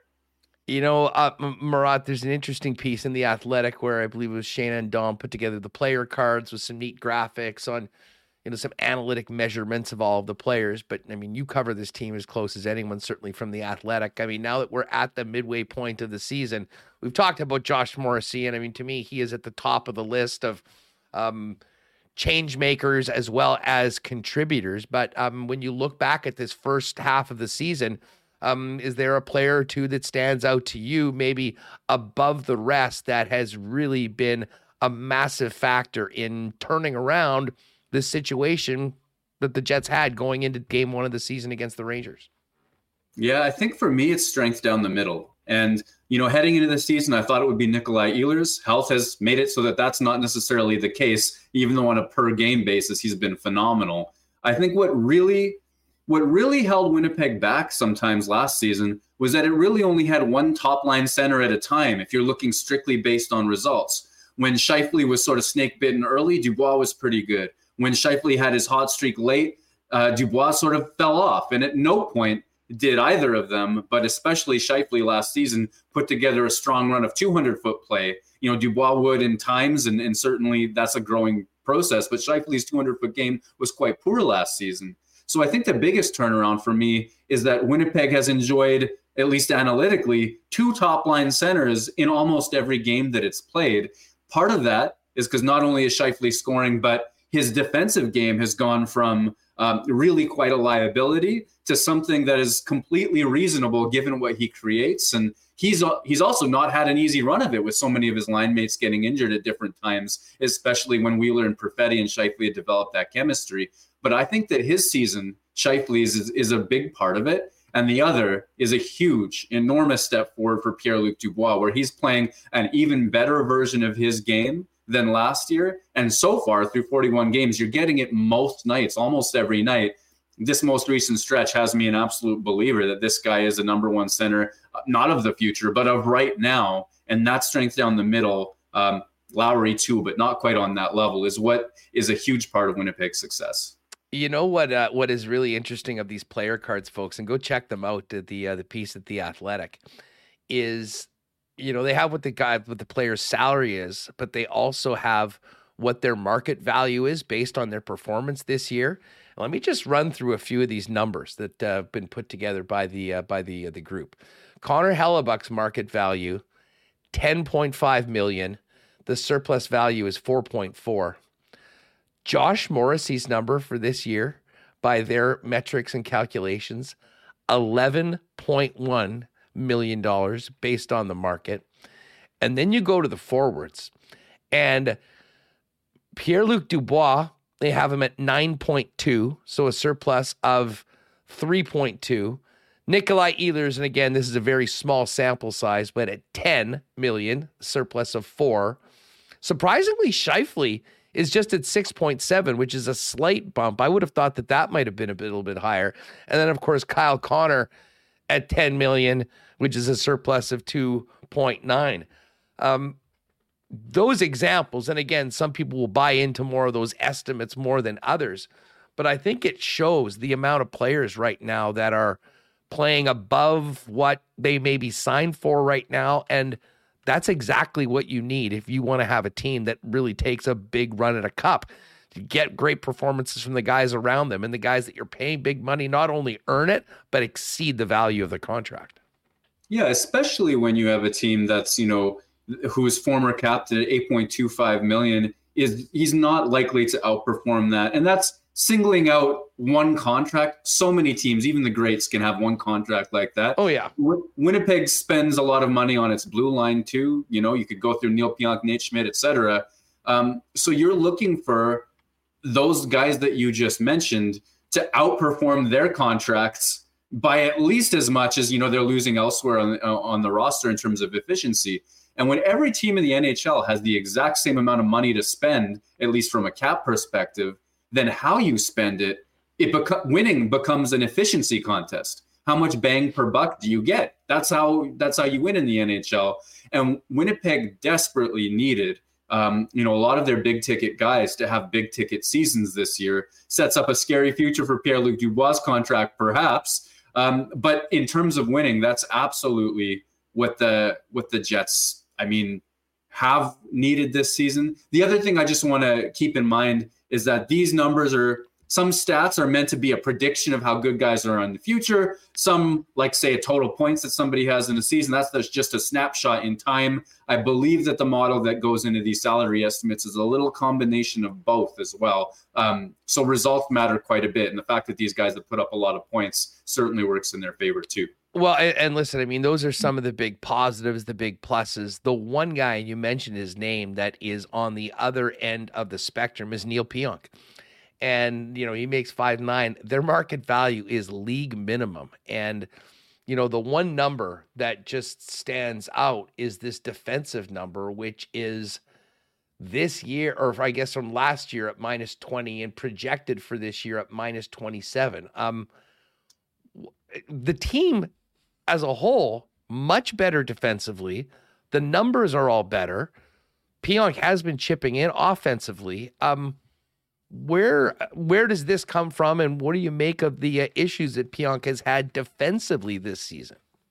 Yeah, Neal Pionk's season through 41 games defensively, in my mind, has not been good. there, there have been times early on in his Jets career where he was Winnipeg's best defenseman, uh, in my view. So um, he got um, the contract.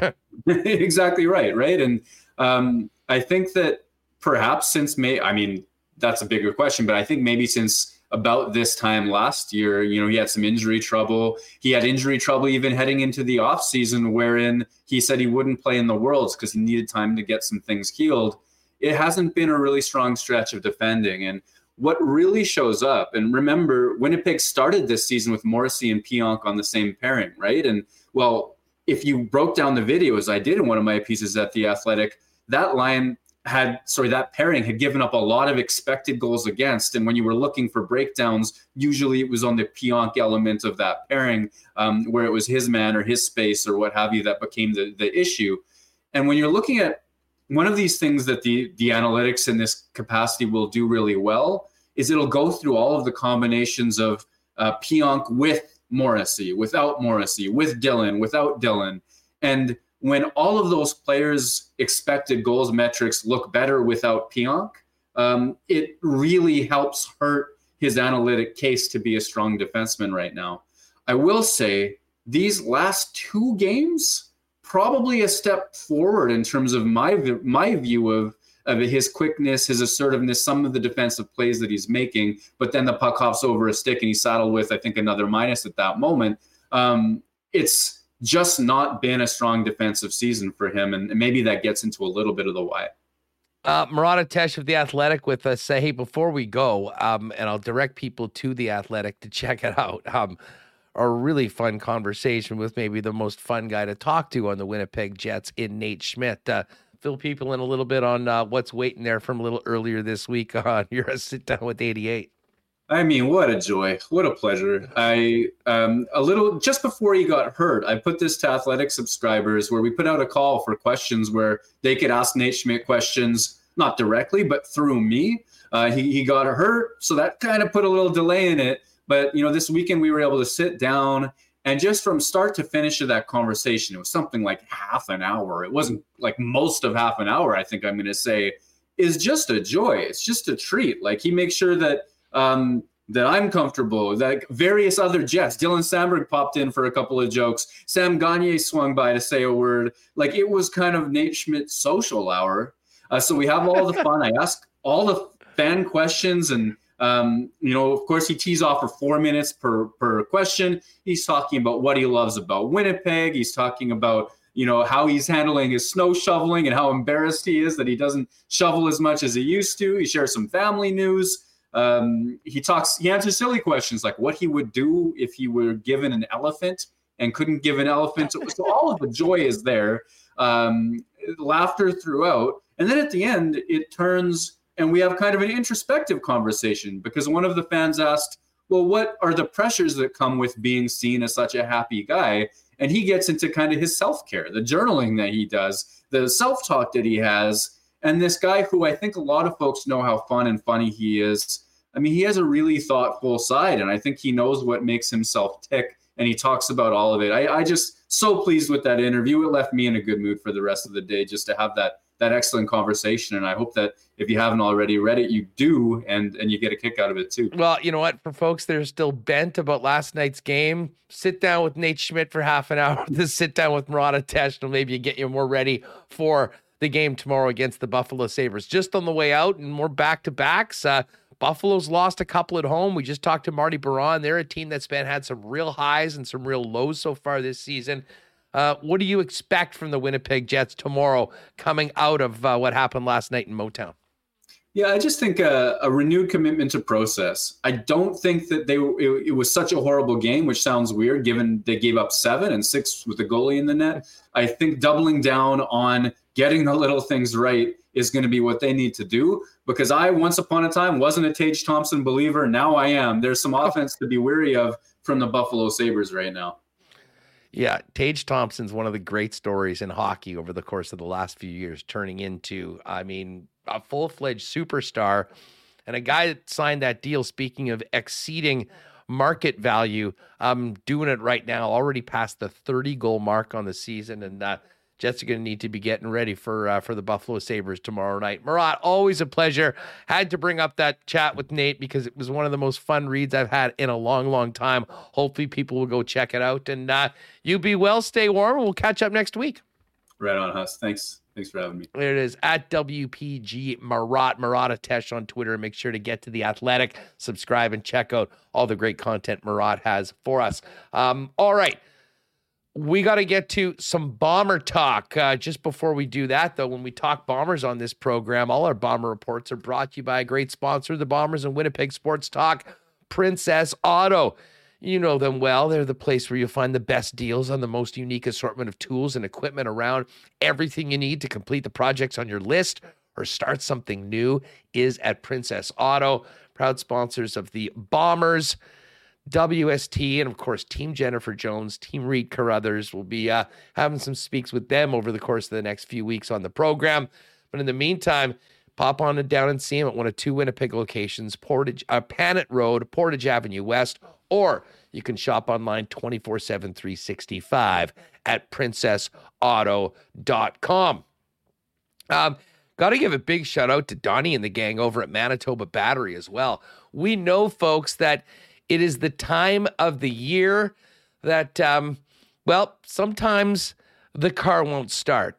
You can't be having that. That has to be rectified immediately. And the best way to do that is uh, make sure your battery's good to go. And uh, hey, listen, best way to do it if you're wondering whether you got the life to get you through the winter, pop on down to 26, uh, 1026 Logan Avenue and see Donnie and the gang. They'll give you a quick free test. And if you need one, you'll get the best price on a battery in town, shopping local at Manitoba Battery.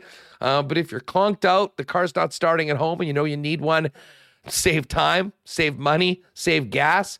Give them a call. They'll deliver it to you anywhere in the city. And if you get that order in by 3 p.m., you'll get it the same day. Nobody services Winnipeggers like Manitoba Battery and saves you time and money like Donnie and his team does. Find out more online as well at manitobabattery.com. Give them a call or pop down to 20, uh, 1026 Logan Avenue. Um, our friends at Culligan Water, of course, are the water experts in town water softeners, filters, bottled water coolers, whole home systems, drinking water systems, and citywide water delivery services. And commercial and industrial water products and solutions. Make sure you get down there to 10, uh, 1200 Sargent Avenue. Give them a call at 694 5180 or find out everything that Culligan do, can do for you and your family online at drinkculligan.com. And hey, don't forget, big cheers to the new year to our friends at Canadian Club. Canada's favorite Canadian whiskey. Great deals on right now at Manitoba Liquor Marts. Lowest price you'll see all year on Canadian Club CC Reserve 12 year and a brand new rye from the Beam Suntory family, Reichel Rye as well, on at big, big discounts. Check them both out right now at your local Manitoba Liquor Marts. All right, we've talked a lot of hockey today, but the CFL meetings are going on in Kananaskis, and was a great opportunity after yesterday's show to connect one on one and discuss the Bombers offseason with the guy making the moves. That, of course, is Bomber General Manager Kyle Walters, now on WST. Kyle, what's going on? It's great to talk to you again and Happy New Year. Happy New Year to you. Yeah, things are good. Been, uh, you know, got just got in this morning and doing the media circuit here, and we'll jump into meetings, uh, jump into meetings all night tonight and all day tomorrow, and and back to Winnipeg Thursday. You know, obviously, we want to focus on the Bombers in this upcoming off season and the season ahead. But I've got to ask you. I mean, from a general manager's perspective, what happens at these meetings? What are you guys up to? Uh, you know, it's rare for all of us to be in a room at the same time. So tonight, with the head coaches and the general managers, we'll, you know, football talk. Uh, the, the, interesting one for me. So this the collective bargaining agreement got it got done right before training camp last year. So any of the major tweaks and changes, they weren't able to implement them. So it will be nice tonight to get a refresher course on all of the changes to the CBA heading into this next year. Um, you know, and then just the general tomorrow will be the general state of the league from a business standpoint and and just sitting sitting and listening and and kind of hearing the direction of the league from from the from the big wigs. What what uh, what are the changes that are maybe most pertinent to your job as uh, the general manager? Well, some of the little things about you know it was the big battle back and forth, from what I understand, you know, during the negotiations of the number of Canadians on the field. So currently there's seven Canadian starters on the field you play with and and there was talk about going down to 5 or 6 and and that that was the big battle. So uh, it's very interesting that now they've sort of agreed that a couple Canadian starters can be replaced by Americans for a certain percentage of the game next year. So it, it maybe does affect your week to week roster in the sense that the old days of, you know, if you're starting a Canadian, the Canadian, you have to have a backup Canadian, but moving forward, maybe you don't because, you know, maybe that Canadian starter on your roster can split time with an American. So little things like that, that you, you know, how does it affect your roster and the, you know, the globals plan and all and all of that. So just mi- minor things that that you head into the off season, maybe the way you tweak your roster, some slight changes, nothing major, but just little things that that may affect the way you plan. You know, I'm glad you brought that up because, uh, you know, we've spent a lot of time talking about it and it was a hot topic around CFL circles we went in. The one question I have is how is that going to be managed during the game? Like, I mean, you know, you guys always know who the starters are, but I mean, does this fundamentally change? Is there going to be need to be someone that's literally counting guys and knowing who's who every play? That, that is an awesome question because they brought that up when we were at the, when we were at the Grey Cup um, we just had a quick little meeting and that topic was brought up because yeah i mean it's you know in any line of work you know the way it is the the, the powers that be make make decisions and this is what you know when the two when the two guys sides get together and then it's like well how to your point how on earth is this going to actually be counted? And and you're right. The CFL has to have a group of people in stands and they're they're manually counting how many Canadians or who's on there and all that stuff. So it will be, uh, you know, and, and obviously after the fact you can go back and double check your math but you know to be accurate in game they need to have an actual live uh, uh, count in the moment of snap counts for canadians and americans which i'm glad i'm not responsible for that because that seems like a fairly challenging situation every single play in a CFL game. Yeah, logistics are everything in, in these sort of things. And that will be interesting to hear how all that turns out. Um, I agree. Kyle, uh, you know, obviously it was a heartbreaker in the big game for uh, for the Blue Bombers, and since then, you've re-signed a number of key, you know, uh, pillars of this football team. Willie Jefferson, of course, Stanley Bryant, most recently. Got to ask you about your conversations, negotiations with those guys. Is it um, we've talked a lot about we're expecting this season to be almost an unfinished business tour for the Blue Bombers, considering the way things ended. Is that what you're getting from your key players that are coming back?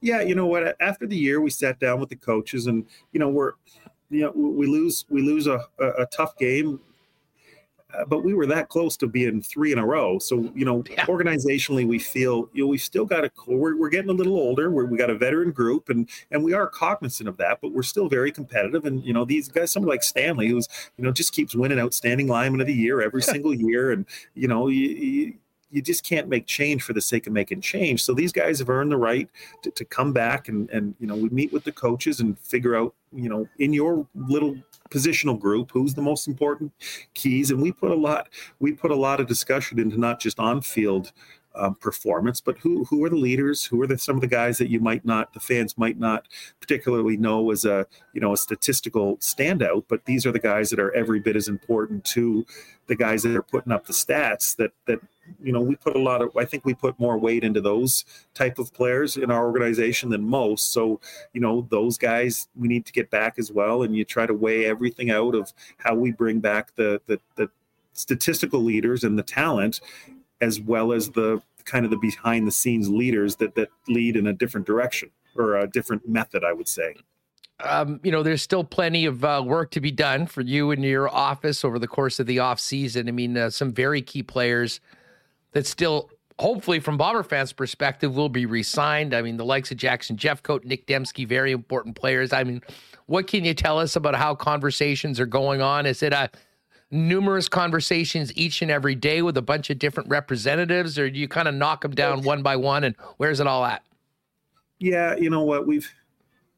I'm I'm I'm quite optimistic. Some of the names that you're mentioning will get announced shortly. So I've we've had a lot of irons in the fire. I've, I've changed my after the 2021 Grey Cup, where the, the it ended in mid December, and then free agent. It was chaos with all the free agents, and I said I can't possibly do that ever again. So uh, just was such the short time. So I've made a concerted effort this year to start talks throughout the year with the agents on bye weeks, try to not make it a distraction and not announce many guys during the year. But we've had a lot of productive talks with a lot of the guys that you're mentioning. And, you know, Nick's going to come in Friday when I get back. And I can't imagine, I, you know, I think we're almost close. I, Jackson's not going to be far off. So we're, you know, we're, to, to, I guess a long-winded answer. A lot of irons in the fire constantly, and I think they're all kind of coming together. You know, all that being said, you mentioned the team. You know, when you have a team that's had the success and the way that you've kept it together, I mean, it did get older. And I mean, frankly, especially last year, I mean, most of the, it was probably the quietest free agency period for the Bombers because most of your work had been done to keep players. Um, when you look ahead to CFL free agency this year, do you anticipate it being similar, or um, do you think you might be more active in tweaking the roster and changing it up through free agency? No, I think it'll be similar. As I said, once once you start putting the price points of you know the guys that you mentioned aren't uh, those veteran guys that are good are uh, they don't come cheap. So you know by the time you've locked up all of your veteran leaders, there's not a lot left. And you know I think back back when we were just starting this and free agency was chaos for us. We'd be you know overhauling your roster and and and you'd you'd look down the road and and Calgary would do nothing like that was every year. This was back, you know, five, six years ago. And I and I would say, boy, we got to get to the point like Calgary where free agency comes and goes and they don't do anything because they've got the roster they need. They don't need many changes. And and and one of the things I'm most proud of, because as I said, I would say that all the time. And it it was back then, Hustler, where, you know, I would have agents just say, Kyle, stop. We're not coming there like it doesn't matter. You're mm-hmm. embarrassing yourself. Don't don't quit offering us money. We'll never come to winnipeg. I remember those days. And now it's you know begging players to come here. And now we've come full circle to you know the the, the way i i wanted it which was the calgary method of you know you don't need to free agency should be quiet. You don't need to massively overhaul your roster when you've got a good roster and and we do.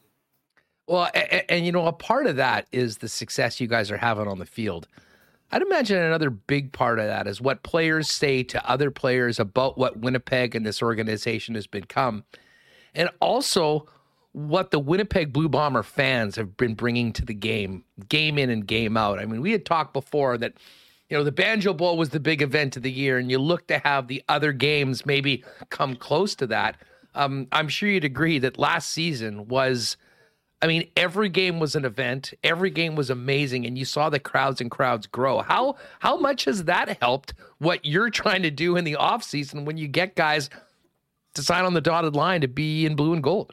Yeah, you're right. I mean, it's if we're we're having players stay for less money. Truth be told, over the past few years, and and understanding that you know the playoff money and the the uh, the things that you're talking about, playing in Winnipeg and and playing in front of the there, there's it's hard. It, you can't put a price on that stuff. You know what I mean? And the, the, the, the, Ron Lancaster always used to say every single year, Ron would say, um, you know, after the season, he'd say, just be careful. The grass isn't always greener. And we got a pretty good thing here. And that's very, very true that, you know, it's hard to put a monetary dollar value on on quality of life and quality of work experience and and that is what we have in our organization right now and you're seeing it that the guys the guys want to be here it's, it's right right from wade through mike all the way down through the coaches we you know we do things the way I think it's supposed to be done. And and then the fans. I mean, it's awesome in our league to be able to play in front of fans like that every single day. And yeah, you and I talked about it. It was the, the million dollar question of you know how do we replicate the Banjo Bowl? How how can we have such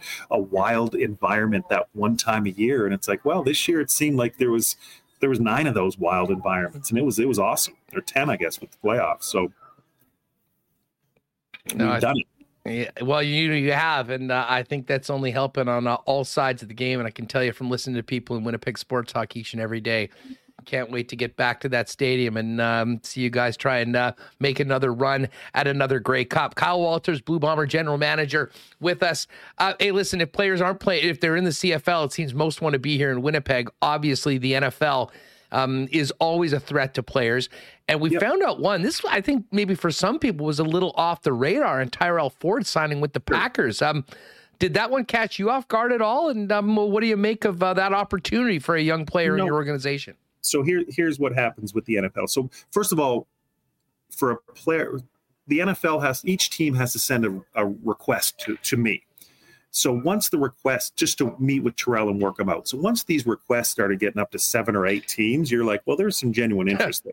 So uh, once you get that many workouts, someone's going to offer him a contract, and it was Green Bay. And I spoke to the people in Green Bay, and I, you know, I said, just curiosity, you know, walk me through the process because Tyrell didn't play much for us this year, and I said, I'm, I'm certain you guys weren't watching him cover kicks or punts, which is where he did, you know, the majority of his work this year, and and you know, just to let everybody know, here's here's organizationally, here's the way the NFL works certain teams where they went back and the Green Bay Packers looked at every pro day and looked at the guys who weren't in the NFL. And Tyrell Tyrell Ford's pro day numbers are NFL quality, upper percentile. The kid's a phenomenal athlete. He was a virtual unknown coming from Waterloo, showed up at the University of Buffalo pro day, and people were like, "Who is this kid?" And just blew the blew the, the numbers off the table. Tested like an NFL player. So now they go circle back and they do their due diligence and say, "Where are all these guys that that tested like this?" And and Tyrell Ford played a year of professional football. He's a year older. He's a great kid, and and it was literally based on his performance on his height, weight, speed. Um, and that he's a young man with a huge upside. There's zero risk for the Green Bay Packers to sign him and give him a chance because, as I said, athletically, he hmm. he tests and looks like an NFL defensive back. Well, you know where I'm going with this other one because I think there was a guy that did have a lot of playing time as a rookie, and that was Dalton Schoen. Yep. What an amazing season he had. I think everyone expected there'd be plenty of NFL interest. What are you hearing on Dalton? So, and uh, what are the chances that he's back in blue and gold next season, at least at this point in your mind? And here's the interesting difference. So, so I just explained the Tyrell Ford scenario from an NFL team standpoint. Dalton's had some NFL workouts, but everybody knows Dalton Schoen in the NFL. He played in the pack or uh, in the Big 12, played Kansas State, had NFL opportunities. So every NFL organization has a scouting report on Dalton Schoen. They have all the numbers. They know everything about him. They know nothing about Tyrell Ford. So Tyrell Ford was the the enigma that they're going to give a question mark. So what's going on with Dalton right now? You know, they know all the numbers, so they're going to go back and study all the film and say, did we miss anything on this guy? How is it that he didn't have success or given the opportunity to have success in the NFL? He goes up to the CFL and has an unbelievable season. Now, are the reasons that he had success in the CFL? Uh, was it the waggle? Was it the sitting in the zones, using his brain? All, all that stuff. And it, are are his skills that we're seeing on film in the CFL going to translate to the NFL? And that's what they're doing right now. So I'm not sure, as I said, but it's very, very, very different between the Tyrell Ford and the Dalton Schoen because they said Dalton, they know everything about Dalton Schoen from when he came out, and now they're they're going to sit and watch all the game film. Whereas with Tyrell, they watch no game film, and they'll just have to see if Dalton they think he can. What did what did they miss, and and does he get another opportunity? No, that is a really interesting, uh, interesting answer, and it does make a lot of sense because I mean, yeah. Ford was somewhat off the radar. Where you know a guy like Schoen that played at K State, I mean, there would yep. be plenty of eyes on all of those games as they go through. Hundred percent, hundred percent. Kyle, um, where where are things at with the global uh, initiative right now? And and I, and I have to ask you, I mean, and maybe this is maybe I'm too focused on the Bombers, but I mean, you think of Hansen and I mean, hell, Les Maruo was just playing in the Rice Bowl or whatever a couple weeks ago, playing back in Japan in the off season. There's a guy that loves football. Um, he sure does. What is what has been the key to the success of the Bombers, maybe as opposed to other teams, with the guys that you've come in that have really made an impact at times when you've needed them?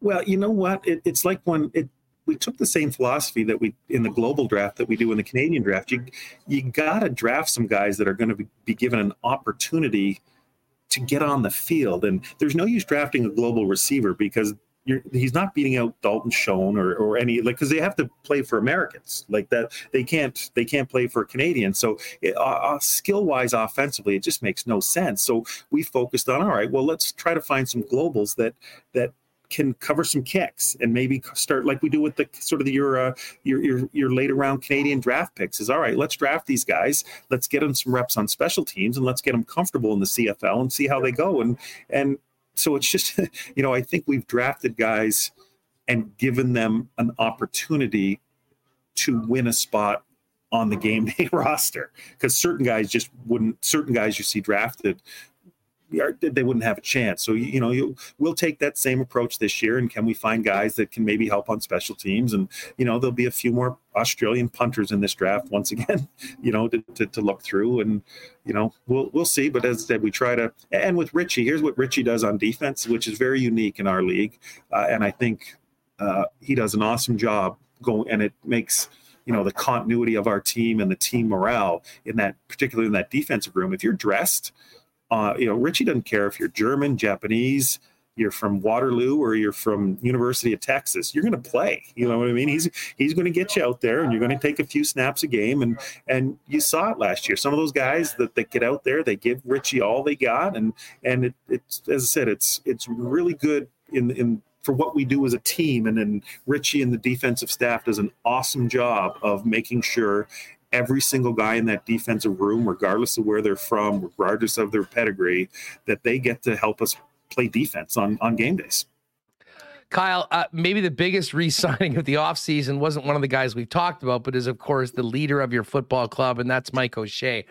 I've just got to ask you about how that comes to be. Does Osh have an agent?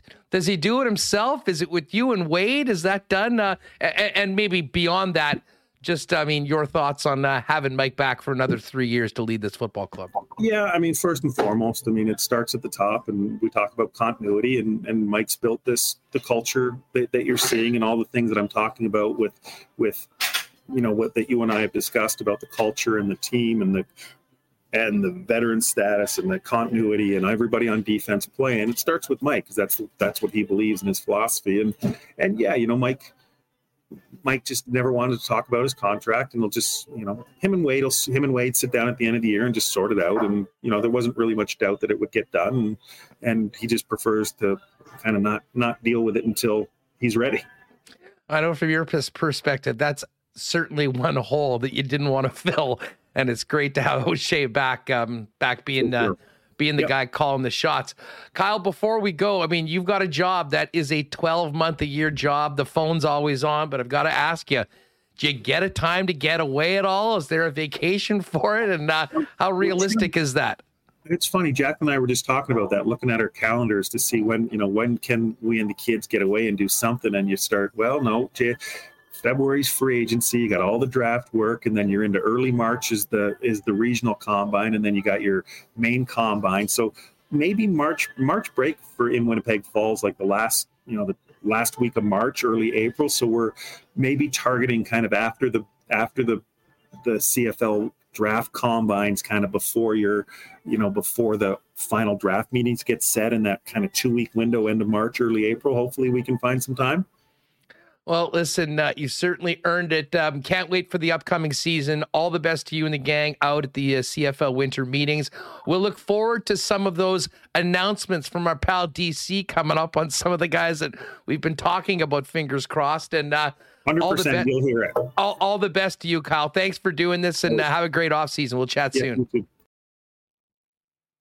All right, awesome chat with Kyle Walters. Really enjoyed that. Some really neat insight from Walters, especially that business, uh, you know, about Trey Ford and Dalton Schoen. I'll tell you what, uh, one thing I did leave that conversation with with Kyle Walters is maybe a little more optimism that Dalton Schoen might be back here taking it to the house again from Zach Collaros in blue and gold next season. Thanks again to Kyle Walters for making the time for us today on WST.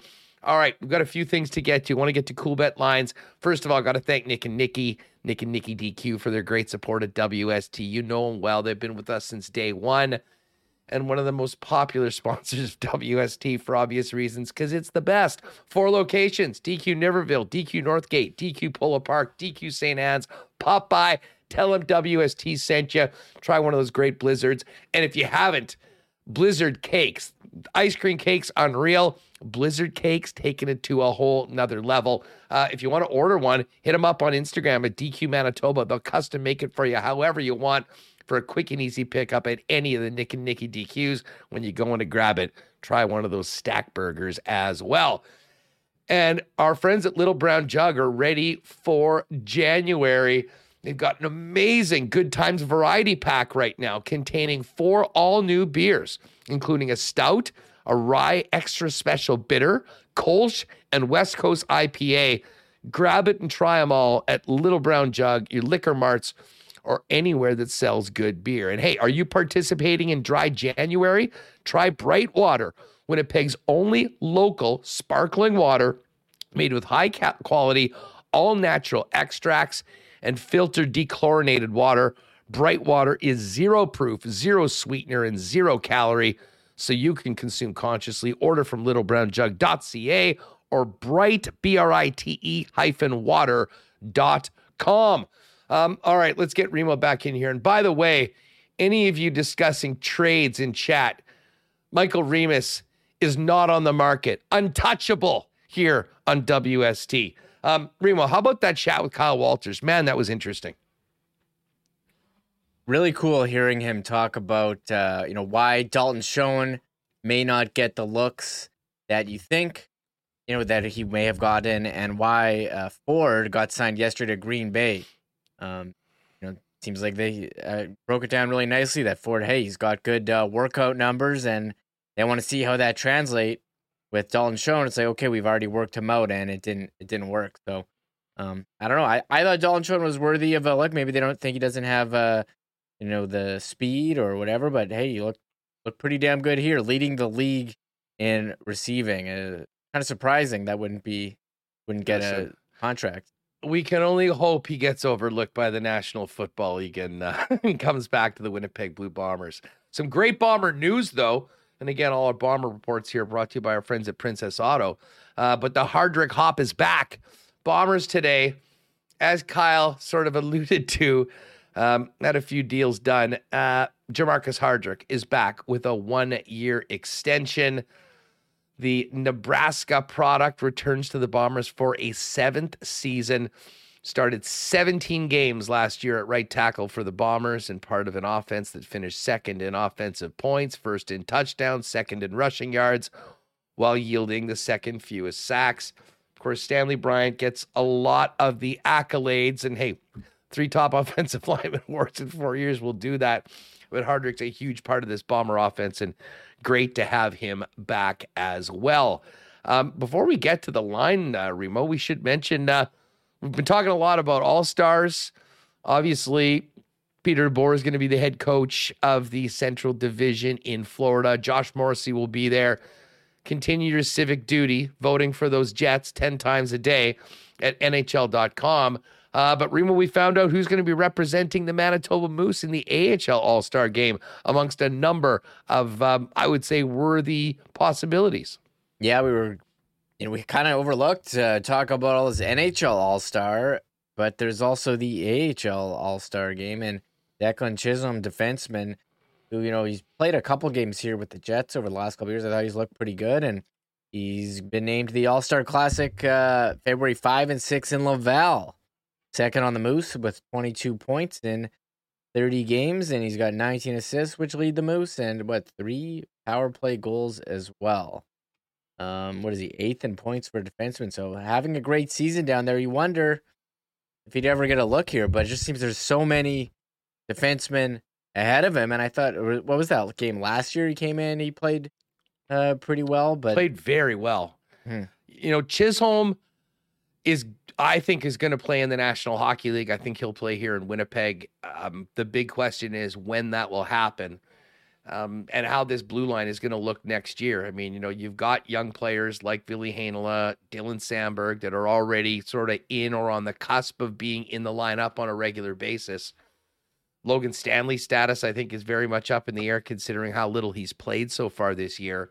Um, but those contracts of the big five up top are still carrying through into next season as well. So, still very, very crowded on the uh, Jet blue line and the Moose blue line as well. It's funny, Chisholm. I feel like this guy's been around for a while. He's only 22 years old, Huss. Although, hey, his birthday is tomorrow, uh, Declan Chisholm. So he's turning 23 tomorrow. And uh, I mean, he had some great offensive numbers 69 points, really nice number in his last season in Peterborough. That's 1920. And he's in his third, you know, third season with the Moose now. Uh, I don't know. He's just he's just so blocked here. Uh, there, there, as you said, those guys are under contract for next year, so I don't know how this guy gets any playing time uh, in Winnipeg. So we've been waiting for a you know a trade for a defenseman for a forward at some point. I don't know. Is he a guy that they would move? Because like what like where would he ever play with the Jets? There's so many guys ahead of him. Like who's getting moved here? No, listen. It is a uh, it, it is a very very good point. Um, so we'll we'll see how that all shakes out. Um, we'll have to get Fink on coming up over the uh, the next couple days, and I guess not this weekend, but next weekend, um, January twenty first and January twenty second. Texas is here to take on the Manitoba Moose, and uh, we've got some tickets. So we'll be doing a contest on that. Um, we're going to do that through the website. I yeah, we'll I got that up next week. I got to make it on, on, our website, but we'll have tickets uh, away. Pay attention to that. We'll mention it here on Winnipeg Sports Talk. And hey, just before we quickly hit uh, the latest NFL news don't forget tonight if you're uh, no Jets game on the slate, if you're looking to get out and see an incredible, incredible hockey game, I think we've got one coming up at the Ice Cave tonight. Winnipeg Ice, Seattle Thunderbirds. Um, obviously, we don't get the same sort of information and coverage on these teams on game day, uh, but a good chance that uh, Zach Ostapchuk, the uh, big acquisition by the Winnipeg Ice, makes his debut and we could very well see Jets first rounder Brad Lambert make his debut for the visitors, the Seattle Thunderbirds, as he was assigned there earlier this year. We'll have six players likely from Canada's national junior team that just won the gold medal in the game tonight. And I would imagine a number of Winnipeg Ice players that weren't on the team that'll maybe we come in with a little bit of a chip on their shoulder heading into tonight's game. Actually, let's see what the lines are on that one as well coming up uh, over at Cool Coolbet. I'm just going to give some quick NFL news and notes. And the best news Damar Hamlin discharged from hospital in Buffalo. I have to tell you, I mean, considering how dire things looked, what was it, nine days ago? It seems like nothing short of a miracle that this young man has been discharged from the hospital today. It's a an unbelievable story that he had cardiac arrest on the field, was given CPR, taken to the hospital, and now you know he, what he left the hospital in Cincinnati, went to Buffalo Hospital, got discharged. Um, absolutely amazing, remarkable story. Uh, what fantastic work by the trainers there in Buffalo who were able to recognize the situation in a split second uh, and go right into action. Um, like it's um, you get chills, and it was like Monday night, like the biggest game of the year on Monday Night Football. The two best teams, um, two of uh, the best teams. What? two, Two of, of- the best, Two of the three best teams in the league, right, Hustler? Two of the three best in the teams. AFC. um, crazy. So, I mean, this the story keeps getting uh, better, better and better. Oh, yeah, and then you have what everyone donating to his GoFundMe. Who knows what's gonna happen with that? yeah, now. that toy drive over eight million dollars there. So um, there has been some positives, but the most important thing is the health of the young man. Um, Hamlin discharged today. As far as the playoffs go for the weekend, uh, the Dolphins have ruled Tua out. I don't think there's any question that he should not be playing, and I think there's some major questions about his future after the three concussions this year.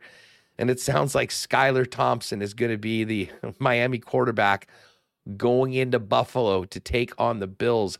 That line has moved big time. We'll tell you about that in a minute with that move. And Remo, this is something that I think I've mentioned this a few times. I've been very skeptical as to what's happening behind the scenes with Lamar Jackson. There had been some rumors that he hadn't entirely been all in into his rehab from this injury. Of course, the elephant in the room is the fact that the Ravens have not been able to sign him to an extension.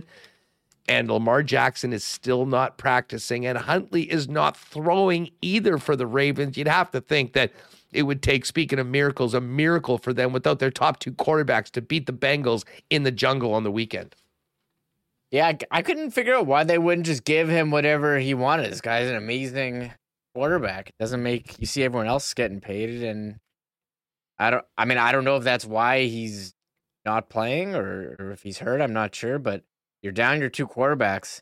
It's funny. Look at the matchups this weekend. You talk about Miami with their third string, Skylar Thompson. I see someone rating chat. Jeff Cabell, Skylar, who?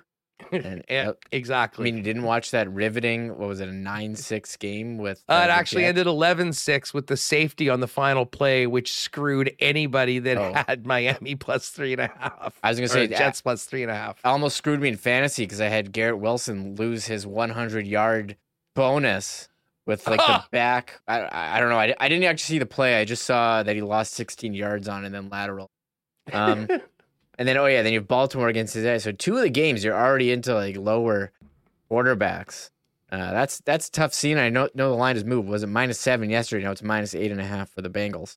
Yeah, we'll get to those in just a second. One other thing, and this is going to be fun. Let's quickly go through this. The NFL desperately trying to maintain some sort of relevancy and interest in the Pro Bowl has changed the Pro Bowl, of course, to a flag football game this year. And I can't say that that doesn't make sense considering how violent the game is and how little does the Pro Bowl actually mean. But today, the NFL announced all eight skills competitions for its Rebank Pro Bowl on Wednesday. Uh, the five of the events will be on Feb 2 uh, at the Vegas uh, Raiders headquarters. They'll be televised but not open to the public.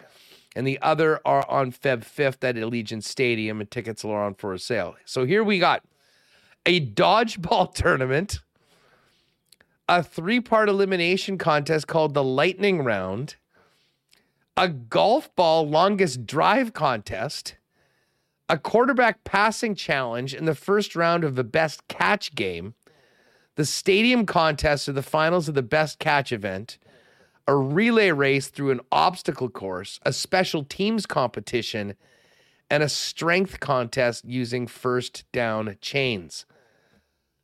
I'll be honest, I think I probably will check some of this out, and I am totally cool with them doing stupid things like a long drive contest um, involving some of the stars of the NFL. Because the bottom line is, we don't want these guys getting hurt any more than they do through the uh, through the regular season.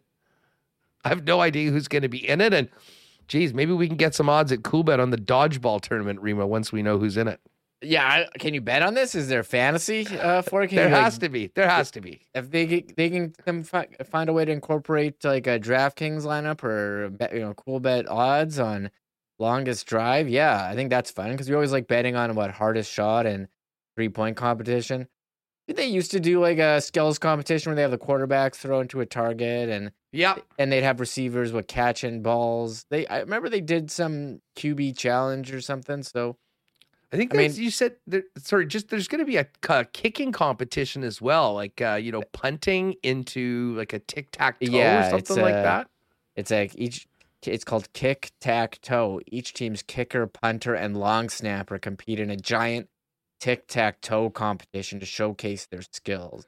The long snappers getting a little bit of love at the Pro Bowl. About time.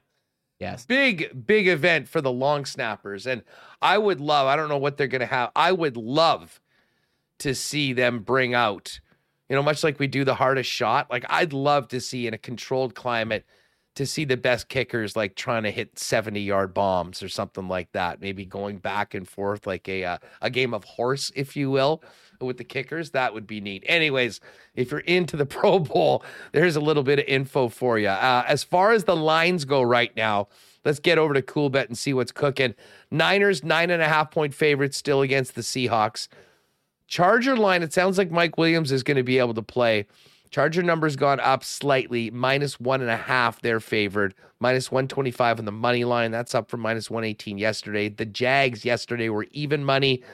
They're now plus 107 and a one and a half point home underdog. And the biggest line movement today, and that comes off the news that we just heard about Tua and Teddy Bridgewater, is the Dolphins are now 12 and a half point underdogs against the Buffalo Bills in the game at noon on Sunday. Vikings still three point favorites, and the Bengals now from seven and a half to eight and a half point favorites against the Ravens as could be two teams with third string quarterbacks playing in the playoffs this weekend. And then, of course, the Monday night football game. This one's come down slightly. I saw last night it was minus three for the Dallas Cowboys. Cowboys now minus two and a half point favorites on the road in Tampa in the Monday Nighter, looking to beat Tampa Bay for the first, or for the Tom Brady for the first time in franchise history. Yeah, Monday Night Football on ESPN with uh, Joe Buck and Troy Aikman. I think that might have been one of the biggest uh, offseason acquisitions, Huss. ESPN getting uh, Joe Buck and Troy Aikman. The games just seem, uh, well, they're getting better games now because of them. I think it's a much better broadcast as well. And I don't know, can Tom Brady keep it going here on Monday night? He's at home. He hasn't looked great at times this year, but maybe this is one of the games where uh, he, he was able to find it, hit Chris Godwin, hit Mike Evans for some uh, for some points because look, Dak, he, he's at times this year he's turned the ball over as well. So uh, I think that is that's the marquee. Is that the marquee game of the weekend, the Monday night on the Super uh, Wild Card? You know what? I would think so. I mean, you know, some of these, like, I'm really looking forward to this Chargers Jags game. I mean, to Yes. me, that's the most interesting game. It's the closest game by point spread. Um, uh, some of these other games we expect to be real ass kickings. I mean, that Niner game, nine and a half point. You got a 12 point favorite, an eight and a half point favorite. Uh, but yeah, to me, Bucks, Cowboys, Giants, Vikings, Jags, Chargers, the most interesting games on the board this week. By the way, if you're at Coolbet, you can get futures for you know everyone win the AFC, win the NFC, win the Super Bowl, and some interesting specials for the wild card round, including the highest scoring team and the lowest scoring team. All the odds are up there. Buffalo scheduled to be the favorite for the highest scoring team, and their opponent, the Miami Dolphins, the lowest scoring team, which explains that 12 and a half point spread. Um, tonight, the NHL, four games. Capitals minus 177 faves in Philly against the Flyers. Leafs, don't believe Auston Matthews playing tonight, minus 181 for Toronto, home to the Nashville Predators. Edmonton needs a win. Jack Campbell starting. Stewie Skins is off having a baby. Uh, Oilers minus 253 to break their losing streak in Anaheim against the Ducks. And the LA Kings, a big favorite, minus 206 at home against the San Jose Sharks. And just quickly, we don't normally hit junior hockey, but we do have this massive game tonight between the Seattle Thunderbirds and the Winnipeg Ice. And yes, you can bet on that too if you like. And this number's come down a bit. I saw it earlier today. It was minus 167 for the Ice, plus 125 for the Thunderbirds. Ice now minus 154 favorites. And the Seattle Thunderbirds plus 116. What'll be interesting is there's a lot of players coming back and playing for the first time since returning to the team. And again, still waiting on official word, but for anyone that goes out to the Ice Cave tonight, we'll be uh, hoping we might get a chance to see Brad Lambert in his first game in the Western League game. Yeah, that's uh that'll be pretty cool. Seems like it's gonna be great atmosphere tonight at the Ice Cave slash Wayne Fleming Arena. I don't know if you knew this, us um just for on that Leafs uh Ducks game. No, Leafs uh, Nashville game tonight. Sorry, it's Oilers Ducks. Um Auston Matthews, he's not playing Sheldon Keefe says something that's been bothering him for a while. I saw some speculation that the Leafs are going with that they're exercising load management here in the NHL. I'm not sure. He hasn't but hasn't uh, hasn't missed a game this year. Production hasn't really been what it was last year. Uh, Leafs locked into that what pretty much locked in that playoff round against Tampa. Oh yeah, I mean, put the tickets on sale right now. The Leafs are playing Tampa in the first round of the playoffs. I mean, we pretty much Yep. can you can set dates if they want for both Tampa and uh, Toronto. Well, we'll see who gets home ice. Probably Toronto. I don't think anyone's catching Boston, and sure as hell, no one in that division is catching Tampa or Toronto. It, it is hilarious that we're at the halfway point of the season. We know exactly what one of the matchups are going to be in the first round. Yeah, can we? I think that we can agree then that this uh, this playoff format that's where you locked in your division is absolutely stupid, and uh, because hey, again, teams are locked in, and you have two teams. Are they better than the teams in the Metro? Uh, they're pretty even, but you know what? I'm glad you brought this up right now.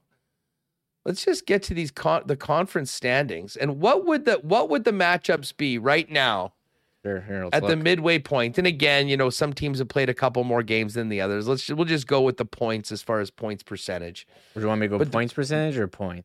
Um, well, you know what? All right, let's do let's do. well, points Toronto. percentage. If you go by points, Toronto would be playing Tampa anyway. Anyways, but Tampa's played two less games. I'll do points percentage. Should be fair. so it uh, would be Boston But- against Pittsburgh, Toronto against Washington. Mhm. Carolina and the Rangers in New Jersey and Tampa. Tampa Bay. I'd rather have those matchups than the ones that we'll get through the division Well, you- for sure. you just have the best matchups early instead of having them in the conference final because you have some of these stacked uh stacked We want to create rivalries, Reem. We're trying to create some It's rivalries here. it's the most idiotic uh playoff format Um, head on down to the west or the uh, the west. Let's see what would be happening with the uh, with the Jets. Um, so by points percentage now they're in fourth they're behind vegas seattle and dallas they'd be playing la who's pretty good after that loss last night. So it'd be Winnipeg, LA, Kraken, Wild, Vegas, Nashville, Dallas, Calgary. I'll say this. Yeah I think that's going to be shaken up a little bit. Um, the Well, Colorado Avalanche, we know the Avalanche are going to get in there. So who will be a team that gets bounced? Um, and I still think the Edmonton Oilers have to have a run in them. But man, if they miss the playoffs this year, after what they were able to do last year, uh, that would be just an epic, epic organizational failure. Would probably cost Woodcroft his job, um, and would really have some. I, you, you, you, hate to think about this because obviously we've got friends in Edmonton, and it's great having those players on Canadian teams. We get to see them so much. But if they regress to the point where they miss the playoffs this year with the expectations that they had, you wonder what that does to the future of some of their top players wanting to stick around past their contracts. well uh, i think the management has failed has to put uh all-around capable team they've been talking about getting a defenseman for years um, they've been talking about getting depth scoring for years look at the distribution has of scoring on this team like yeah they lost evander kane and that's a big loss but hey the jets lost ehlers and and we're just fine but The, the Oilers have like five guys a night that play less than 10 minutes. and look they're, bo- killing penalties. I mean, they um they're bottom six has like look at the goals from from the bottom six it's um it's pretty bonk pretty bonkers here i'll pull it up right now you got Draisaitl, Nuge, McDavid here at the top, then Hyman, and you got Barrie, Nurse, Bouchard, and then Kane. Kane is still leading. Like ev- he's played 14 games. He's leading every other guy in points. He's got 13 points in 14 games. There's Yamamoto, 11, 30, McLeod, 10, 29, Derek Ryan. Cle- Klim Kostin's actually been like decent. yeah, Yarvi 26 9 and goals. 42. Janmark. Man, like, Oh, poor Yessi. You know, he's such a popular guy. A lot of people really like him, but it's just not happening for him right now. I think a change of scenery would do him wonders, whether it's in the National Hockey League, potentially maybe even going back to Europe. But I'd love to see him get another shot somewhere else um, before his NHL career is done. Dylan Holloway's a guy that they thought they'd be getting a little bit more from. He's got just five points on the season. And uh, Warren Foegele, that Foegele contract not looking too good. Four goals, 29 games so far. listen, it's going to be Connor and Leon doing it again, dragging them to the playoffs if they do it. But they're not in a good spot right now. And Jack Campbell's playing these next two games as Stuart Skinner goes and has a uh, has a baby. So um, lots of pressure on Jack Campbell has been such a disappointment so far this season. Again, just to wrap the Coolbet segment, if you haven't played a Coolbet before, use the promo code WST when you uh, sign up and make your first deposit for a 100% bonus up to 200 bucks on your first deposit. Uh, Remo, what's going on tonight? Uh, no Jets. Uh, we've got one Jets day off before back to backs. So how will you be occupying yourself? Oh, I was gonna watch watch the other games tonight. Uh, who do we got here? Is putting doing uh putting my uh, bets in. I'll watch this Edmonton Anaheim late game or San Jose LA. I, I like that late game. I'll watch a bit of Sharks Sharks Coyotes last night.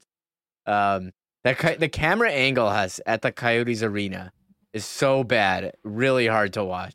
I haven't watched almost. I mean, why would anyone watch a Coyotes game? To be honest, this year. Well, I I might have had like fantasy. fantasy I, I mean, yeah, Sharks kind of not exactly moving the needle, but hey, got some players in fantasy. I don't. Know. I, I do like watching Erik Karlsson. I like watching the Sharks power play one. Uh, Timo Meier is pretty good. So I've watched a lot of Sharks. I like West Coast games, but yeah, I think that's fair. Fair comment. The the but the Coyotes arena camera is terrible. It's hey, uh, MC Stormy and Phyllis, thanks for uh, pumping up the chat to get on the likes. Yeah, if you haven't already, folks, please give us that thumbs up. We'd love to get to 200 again. We've got a great streak going right now. And I knew it would be a little quieter today because people were bummed out from the game last night and maybe didn't want to talk about it. Hopefully, they'll watch later on and hit that thumbs up. But uh, as always, make sure you're subscribed to the channel. Hit that red subscribe button for the latest WST content in your feed anytime you pull up YouTube and uh, tell a friend about WST as well and how they can join us live on YouTube or just check the podcast at their convenience. Um, huge thanks to everyone that joined us today. Great job by Remo. This was an awesome show. Kyle Walters, Marty Biron, Murat Ates. Uh, we'll get ready for these next couple games. Scott Billeck is on the road. He'll join us from Buffalo tomorrow. We'll get Brandon Rowicki's thoughts. Probably get a little bit more on the National Football League playoffs coming up this weekend. Oh, and for you lock shoppers, first golf picks of the year, head on over at Lock Shop Bets on YouTube. Hit that subscribe button. If you're one of our first thousand subscribers, you'll be in the mix for a $1,000 giveaway that's burning a hole in Dusty's uh, pocket. I'm going to try and get down to that hockey game tonight at the Ice Cave to see Brad Lambert, hopefully, Seattle Thunderbirds against uh, Zach and the Winnipeg Ice. Should be a great one tonight. Of course, tickets on sale. You can go to the Winnipeg Ice website if you haven't already to book yourself in for that. And uh, we move on tomorrow. Jets and Buffalo Sabres. Friday, Jets and Pittsburgh Penguins. Jets going to want to nip this one in the bud, get back to their model, their structure, and get back to winning hockey games. Um, but they'll have an ordinary Buffalo team that's lost a couple this week at home awaiting for the Winnipeg Jets. We'll break it all down tomorrow. Thanks again to all the sponsors that make this show happen each and every day. Folks, have a great night, and we'll see you tomorrow on WST. Oh my God! Oh! Shut it down! Let's go home! Thanks for tuning in to Winnipeg Sports Talk Daily. Make sure to subscribe on YouTube and your favorite podcast feed at winnipegsportstalk.com.